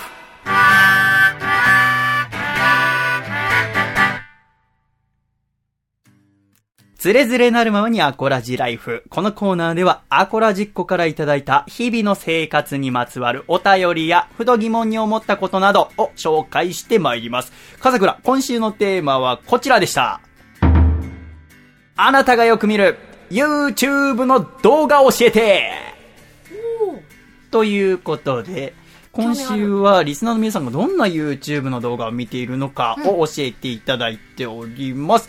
1通目。はいこちら、宮城県ラジオネーム、ブルースドライブさんからいただきました。細見さん、風倉さん、楓さん、そしてゲストの関口あゆみさん、シャイ。シャイ僕が最近ハマっている動画は、ラップバトルです。ざっくり言うと、ビートに乗せて、互いに悪口を言う感じなんですけど、悪口を言うのも、ある意味才能というか、言葉の頭とかお尻の方で、母音を合わせる言葉遊び、いわゆるインフミとか、うまい具合に例えたりしていたりして、笑いを取っていって、すごいなと思います。中でも、僕が特に好きなのは、フリースタイルダンジョンという、その名の通り、ラップバトルにゲーム要素を加えた番組です。これ、関口さん知ってますか、うん、知ってますよあ。今すごい結構来てる番組ですよ今日ね。はそうなんだジブラさんが MC されてる。はいへー。挑戦者のラッパーが番組が用意したモンスターという5人のラッパーに次々と挑む勝ち抜き戦で、お客さんの前で言葉の殴り合いをする様はさながら格闘技を見ているようですごく興奮しました。うん。へー、あそうですか、うん。いや、あれはね、面白いですよ。ラップでバトルして？え、多分ラップ興味ない人が見ても、おーって思うと思う。あなんかそうハーなんか、ハートからのこう熱量というか、そうですねゾクゾクっとしますよ。これはちょっと見たいですね。うんラップなんか、悪口言い合ってるって言っても、それをなんかエンターテインメントとして、観客を沸かせるために、でもジブラさんやってるガチで悪口のラップやってなかった？前。ああ、それは曲でですね。あ、曲で。うんはい、ドラゴンアッシュの KJ さんを。ね あったよね。吸ってた時はありましたけど。続きまして、えーこちら、ラジオネーム、知れば迷い、しなければ迷いの恋の道、愛知県の方からいらっしゃいました。皆様、シャイ。シャイ。シャイ今週のメッセージテーマは、あなたが YouTube でよく見る動画ですが、私はスポーツの名場面を YouTube でよく見ます。例えば、松坂大輔選手の甲子園でのノーヒットノーランの瞬間だったり、オグリキャップの最後の有馬記念など、心を震わせる瞬間を見たくなる時がたまにあります。最近のお気に入りは、将棋の羽生名人が大事な局面になると手が震え出す動画です。って書いてある。何そえ、れ見たい羽生さんが？羽生さんか。ごめん。羽生さんだ。あー、ははい。羽生名人だ。羽生名人が大事な局面になると手が震えんだ。はい。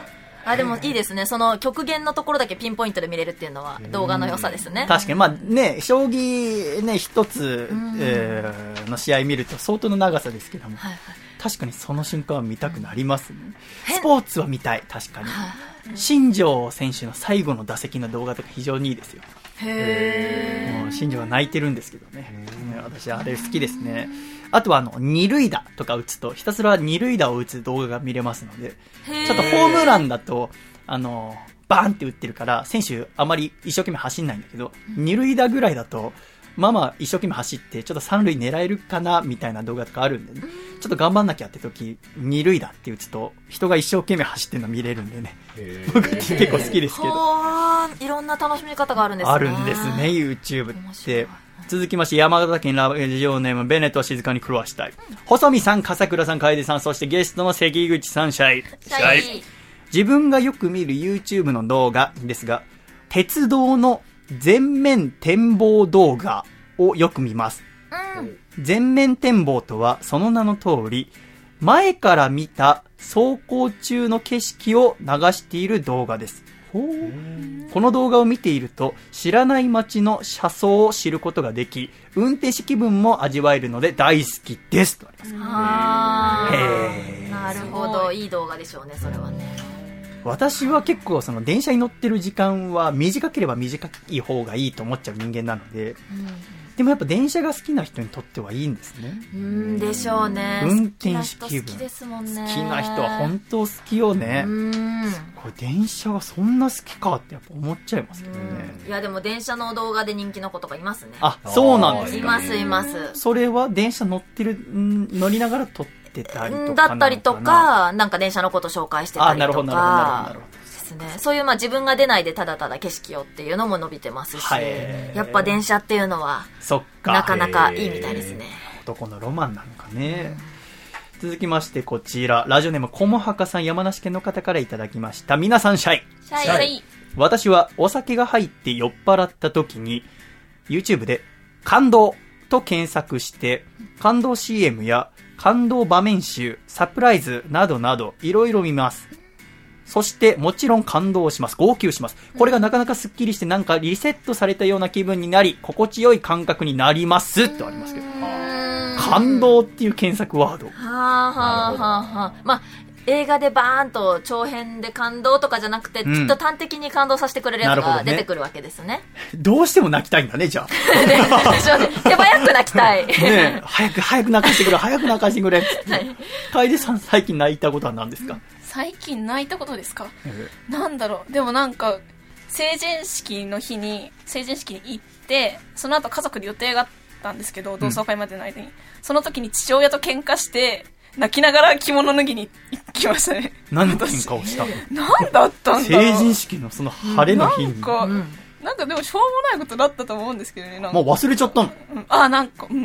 いや、まあなんか、多分、なんか階段で駅から降りてってはあ、父親が。で私階段降りれないんで、えと、君階段降りれない 着物着てて、あんまりこう着崩れしちゃうとあれだなと思って階段使わないで、遠く離れたところのエレベーター乗ったはら、なんか、勝手にそっち行かないでよみたいなこと怒られて、いや、お父さんが先下降りてったからしょうがないじゃんっていうので、喧嘩して、はいもういいよ、帰ってよっていうので、言い争って、親子喧嘩ですうんね。親子喧嘩。それは幸せよ、とってもしておきなさい。しておきなさい。確かに。どっちかがちょっと下手に出ればすぐ終わる。そう。おっしゃる通りねだ。どっちかがごめんごめんって言ったらもうすぐすぐ終わる終わるやつ。世界中にはなかなか終わらない揉め事がたくさんある中で、一瞬だぜ。今すぐ消してやろうか、その前に。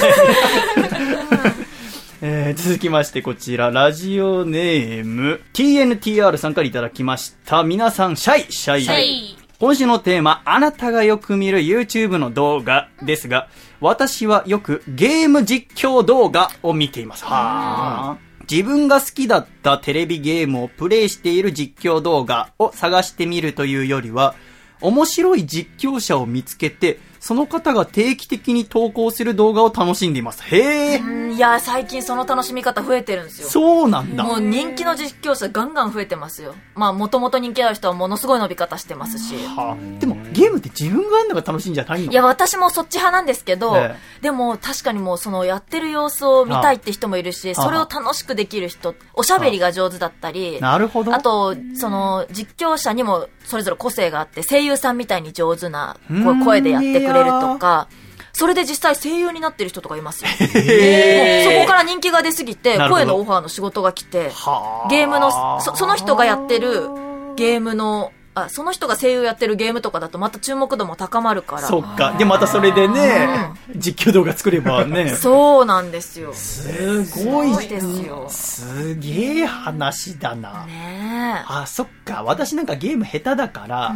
ゲーム下手な人が、こういう多分実況動画やる人って、まあ、下手な人もいるかもしれないけど、上手い人のとか見てたら気持ちいいのかもね。うーん。知れませんし。他にこの TNTR さんとかは、えー24時間や48時間など長時間のゲーム実況配信をしている人もいます。そう、いますよ。いるんですか？いますよ。だか関ら、口さんも前寝ずにやってたことありますよね。あ、それはなんかどれぐらい寝ないでいられるかっていええうチャレンジですね。それは、寝ないということ自体がチャレンジなんだそうです、そうです。で、あの、そういうアナログ的な人間的なゲームですね。なるほど。そうか、うんそうか、そうか、そうか。はいなる。へえ、動画配信の新しい一大コンテンツになってると思いいます。やー、かなりなってますよ、今。なってるわけですうね。ん。ゲーム実況。私ちょっと見てみようかな。なんか、これまで本当3分とかが見られやすい、2分3分が見られやすいって言ってましたけど、ゲーム実況だったら見てられる人はもうずっと見てられるって言いますからね。それだって長いですもんね、ゲーム実況の動画なんて。だって、そりゃ、何時間何十分でも楽しんで見られるっていうのは。楽しいんだ。かすごいですよね。ね。最後のメール、こちら、ラジオネーム、アマシットさんからいただきました。私があーよく見る動画の検索ワードは、吉木りさスペースマッサージです。ご清聴ありがとうございます。お前、なんとなく分かっちゃうさぞ、おじさん。へ吉木りささんのマッサージシーンはね、私は DVD でよく見てますけど、はいはいはいえー定評がありますからね。ー。へえ、ど、どう違うんですか？他の人のマッサージと。つれづれなるままにアコラジライフ。このコーナーは、つれづれとか言って、時々怒られるの、私、グラビアの話して。そうなんですね。あの、長くなっちゃってう、んすごくしたいんだけども、YouTube にしようかな、私も見てくれ。私がこう、グラビア雑誌開いて、このシーンがいいんですよ。グラビア実況。そう、グラビア実況。新ジャンル。それちょっと面白いかもしれないですね。このシリーズこここの足首がね、わかりますか？このサブラの2013年4月号から2015年3月号への移り変わりが、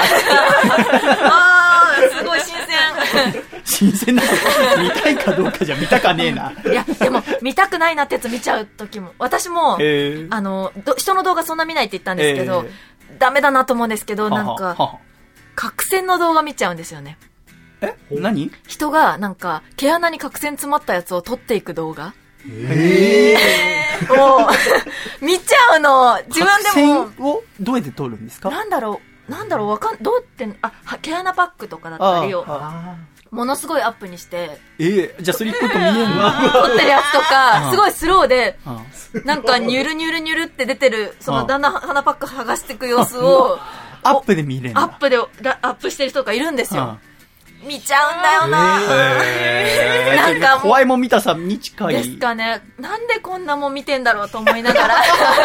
見ちゃうんだよなあれ。ででこんなの見るやついんのかよ私以外にと思うと。意外と何十万アクセスとか言ってるんでなるほどね。ほんと終始毛穴だけですよ。ああ終始う毛穴。わ気持ち悪いと思いながら見ちゃうんだよな。見ちゃうってことは面白いんだ。はい。ああ、引きつけるってことでございます。いろんな動画があるってことが分かりました。ありがとうございます。私もちょっと今日紹介したの全部見ます。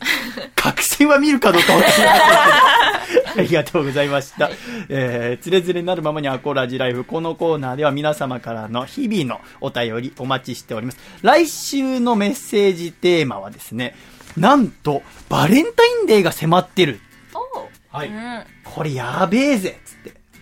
今週、お松さんっていう方からメールも来てたんですけど、関口さんは今年誰かにチョコあげる予定はありますか？っていうメール来てましたね。あー、なんかすごい現実的ですけど、13日イベントあるんであ、それに来てくれた人には、まあちょっと気持ち渡そうかな。私、ちょっとね、失敗してしまったのは、バレンタインで本当に忘れていて、はいはいはい本当この収録前に皆さんからお伺いするまで、バレンタインデーを、というイベントを忘れていたんですよね。うんうんうん。だから、何の準備もしてなかったんですよね。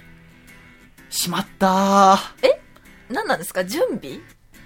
あだから傾向と対策。どえうやったら、え、なんであの、じゃ、じゃあじゃあじゃあ期間があったとして、うん今じゃあ、えっと、まだ、じゃあ1月の末ぐらいです。だとしたら、1月の末じゃ遅い。もう3ヶ月前ぐらいから。3ヶ月前ぐらいから、あー、バレンタインデーまであと3ヶ月かーって、サブリミナル効果みたいな感じで、ラジオの中で、そう、CM 明け毎回、あと2ヶ月でバレンタインデーが、シャイー、やっておけばよかったって思ったけど、本当に忘れていて、もう今年はゼロじゃねえかな、あそこら辺近辺でイベントもないし。と思って。だ、楓さんにも言ったの。哀れとか、ああでも、俺たちにチョコをくれてくれるな。そう、私さっきびっくりしました。よ。あ、さ、その、さっき気づいて、その、ね。バレンタインかってシャイさんが言った後に、そう、楓ち、楓ちゃんに、くれなくていいからな、すごい強めに言うから、あげるつもりなんてさらさらないのに。初めからないのになんか、こっちガって見て、いらないからって言って。そう、あ、どんな感情で言ってんだろうと思って。なんか私もな、なんだこれと思っちゃった。何なんだと思いながら聞いてました。あの感情何ですか？あの強めのいらないから。ちょっと、女性二人から喋られて私、ちょっと胃 が、胃が痛んじゃう。涙出てきちゃう。今、えちょっと今週、えー、ふつおたたくさん届いてたんですけども、はいはいふつおたはちょっとまた来週ご紹介させていただきますよろしくお願いします。えー、そして来週のメッセージテーマはこちら。あなたがバレンタインデーにもらえるチョコレートの個数予想とその理由ということでございます、風倉。はい。あなたは今年いくつバレンタインデーにチョコをもらえると思っておりますか？そしてその理由は何ですかということでございますけど、これはでも、ね、どうなんでしょうね。って私は思っていて、はい。今年、リアルに私は、うーん、そこら辺に、えー、ライブがないとはいえ、打ち合わせとかは結構ありますから、インタビューとか、で、記者さんが気を使って渡すか渡さないかで、楓さんからはないとしても、なんかあるんじゃないかってことで、私は今年6個。おー！えか？予想全くついてない、偶然のラッキーで6個いけると思ってんすか？その記者さんとか仕事周りが、あの、偶然で6個もいあけると。れですよ。あの、普通にその、記者さん、いや、義理チョコとかですよ。うんうんうんうん。一応私も2年ラジオをやってですぜ。ああ、そっかそっか。一応やってほしい。であっちは別にあげたいと思ってなくても。別にそモテてると思ってるとかじゃないよ。はいはいはい。ねえぜ。あ、じゃあ、ねえでやんすぜ切りですね。六切りですね。六切り。六切り。六正義の道理。いや、もらえるとちょっと思ってるんですけどね。笠倉は？僕嫁は、娘、そうですね。つでも仕事先で結構会う。まあでも今の時点でタンタンタン一個もらってるんですよ。実は誰から？あまああの、仕事先の女性パーソナリティからいただいたんですけど。一個おう。早えな。なので、全部で。まあ3個でしょうね。嫁って子供。あそうはい控えめに出ましたね。控えめに出てるな。8。決められて当てたら全部俺によこせよ。当てたら全部俺によこせよ。当てたら全部俺によこせよ。大事なことなんでね。ということで、来週のメッセージでもあなたがバレンタインデーにもらえるチョコレートの個数予想とその理由というメッセージテーマになりますので、よろしくお願いいたします。ということで、ここで一曲をお聴きいただきたいと思います。一曲というか、こちら、メール一通届いておりまして、ラジオネーム中水園さん。先日スポンサーとしてこのスタジオにもお越しいただきましたが、中水園さんが主催する中水園というイベントがですね、1月31日、私のお父さんの誕生日ですね、の日曜日にお昼に終わったんですね。で、メールをくださいまして、1月31日はあ我々の主催するイベント中水園にご出演いただき誠ありがとうございましたということで、おかげさまでイベントは非常に盛況で、ドリンクも昼間の4時間で400、300杯を売り上げました。素晴らしいですね。4時間で400、300杯の酒を人が飲むんですよ、ライブハウスで。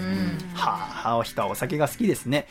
で、そのイベントのん途中でセッションがあったんです。えー、楽器隊が5人で、ラッパー、MC が4人、そして私が実況という立場でいたんですけども、うんそのおセッションがですね、すごい良かったっていうことで、えーすごい中水園さんが褒めてくださっておりますので、ちょっとそのセッションのですね、模様をですね、お聞きいただきたいと思います。ただこのセッションっていうのが私初めての経験で、何をしたって、その実況という形でいわゆるこれから出てくる MC はこの人みたいな紹介はもちろんやったことはいろいろありましたけども、途中でバンドメンバーがあーセッションでこう弾いた曲に合わせて、その場で歌を歌ってくださいっていう。自分で即興でこう歌を歌うことはあったんですけども、なかなか人の演奏で歌うことっていうのはないでございますので、ドキドキしたんですが、その様子もちょっとお楽しみいただければと思います。では、1月31日、中水園の様子でございます。どうぞ。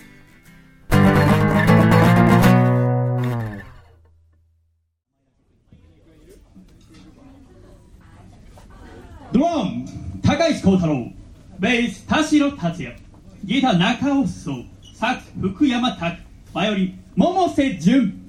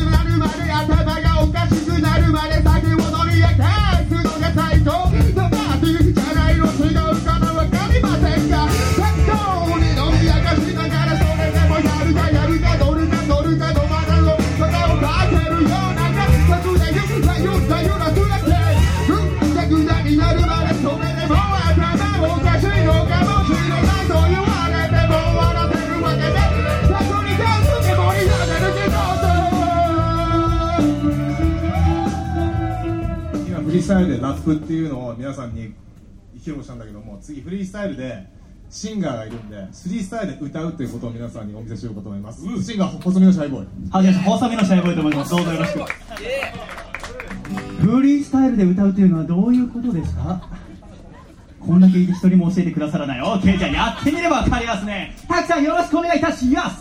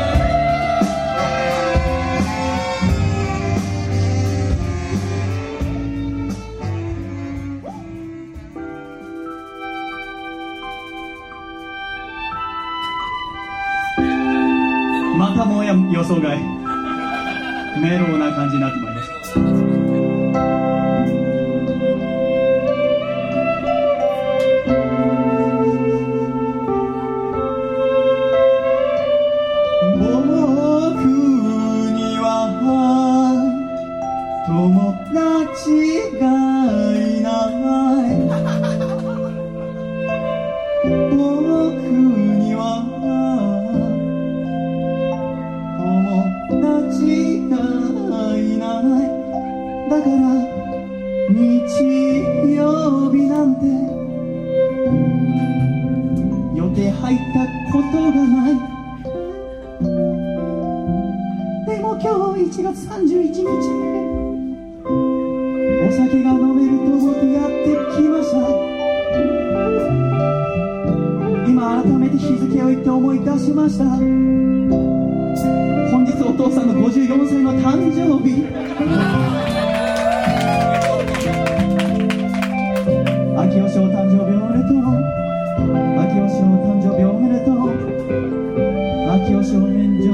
親不孝な子供でごめんね。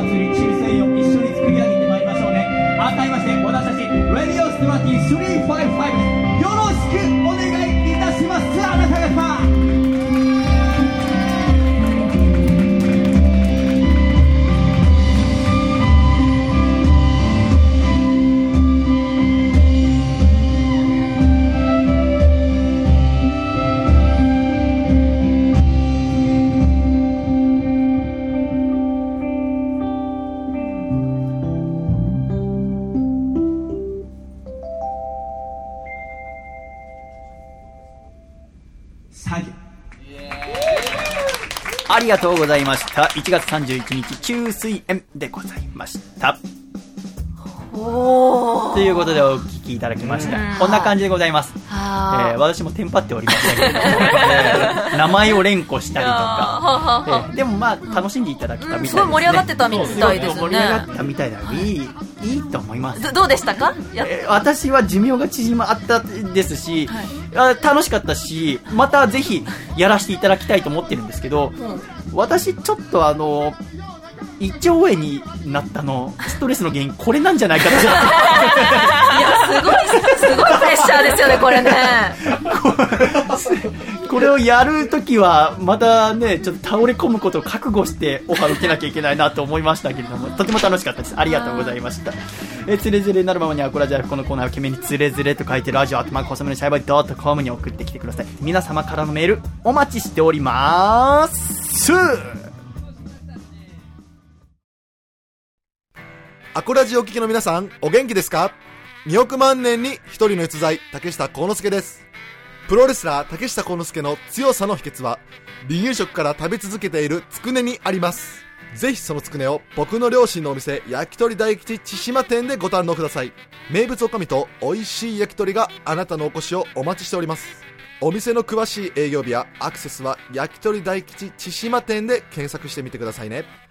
大吉の焼き鳥食べてデッドリフト200キロバンバン上げたったらええねん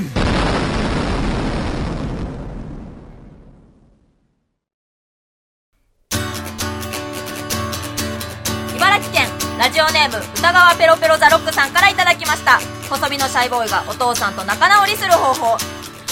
お父さん一緒に R1 の容器でボーリングしようよ。せーの。細身のシャイボーイのアコースティックレイディオ。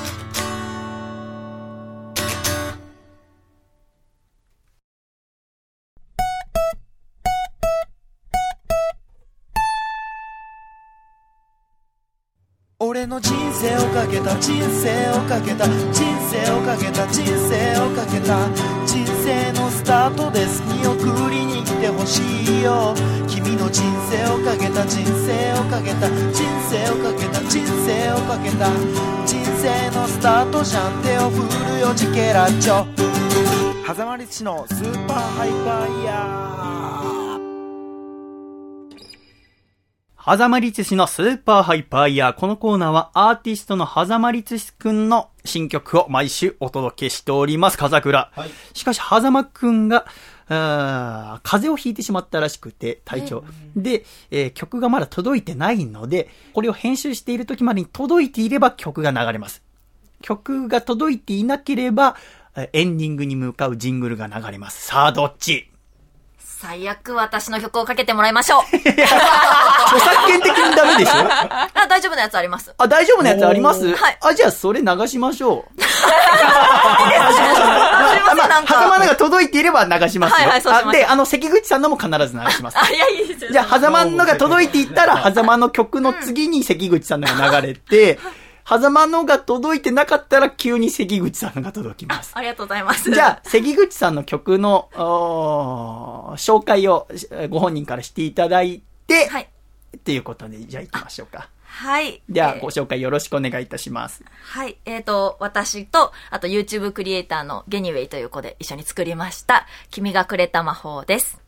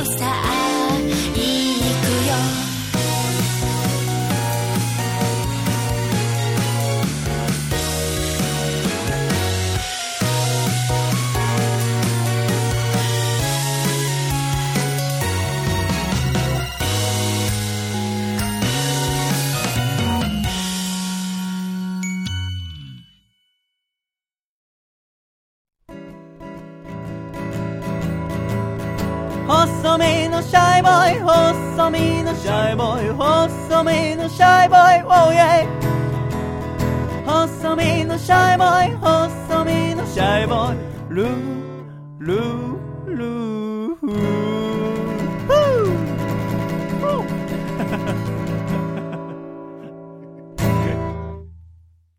第96回細身のシャイボーイの acoustic radio。この番組は、大分県カコちゃん、東京都シャトーブリオン、静岡県エルモミーゴ、埼玉県小林洋通おじさん、岐阜県緑、徳島県ソマ、東京都エクストリンパーリー、埼玉県ウニウニ、栃木県最速の変態、以上9名の提供で、今回は細身のシャイボーイ、笠倉亮、関口あゆみ、楓の4人でお送りしてまいりました。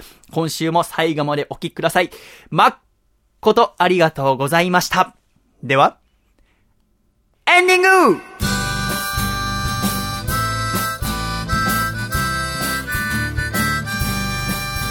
暖かいシャイということで、96回細身のシャイボーイの acoustic radio もエンディングでございます。関口さん。はい。最後までお付き合いありがとうございました。ありがとうございました。今日は本当に長い時間ありがとうごいやいや、ざいました。こちらこそありがとうございます。もう最初ね、笠倉と楓さんとお会いするの初めてということで、はいはいちょっと二人とも慣れてもらおうと思ったら、あすごく、なんでしょう、お姉さんとして優しく接していただけて、そんな二人がとてもいやいやいや楽し、二人が楽しそうだったっていうのもおかしいけど、二人が、楽しかったですね、こうやってね、アコラジってこういうとこだよって話をしなきゃいけないんですけど、笠倉はね、最近仕事が大変で、揉めたんすよ。あ揉めた、揉めたんですよ。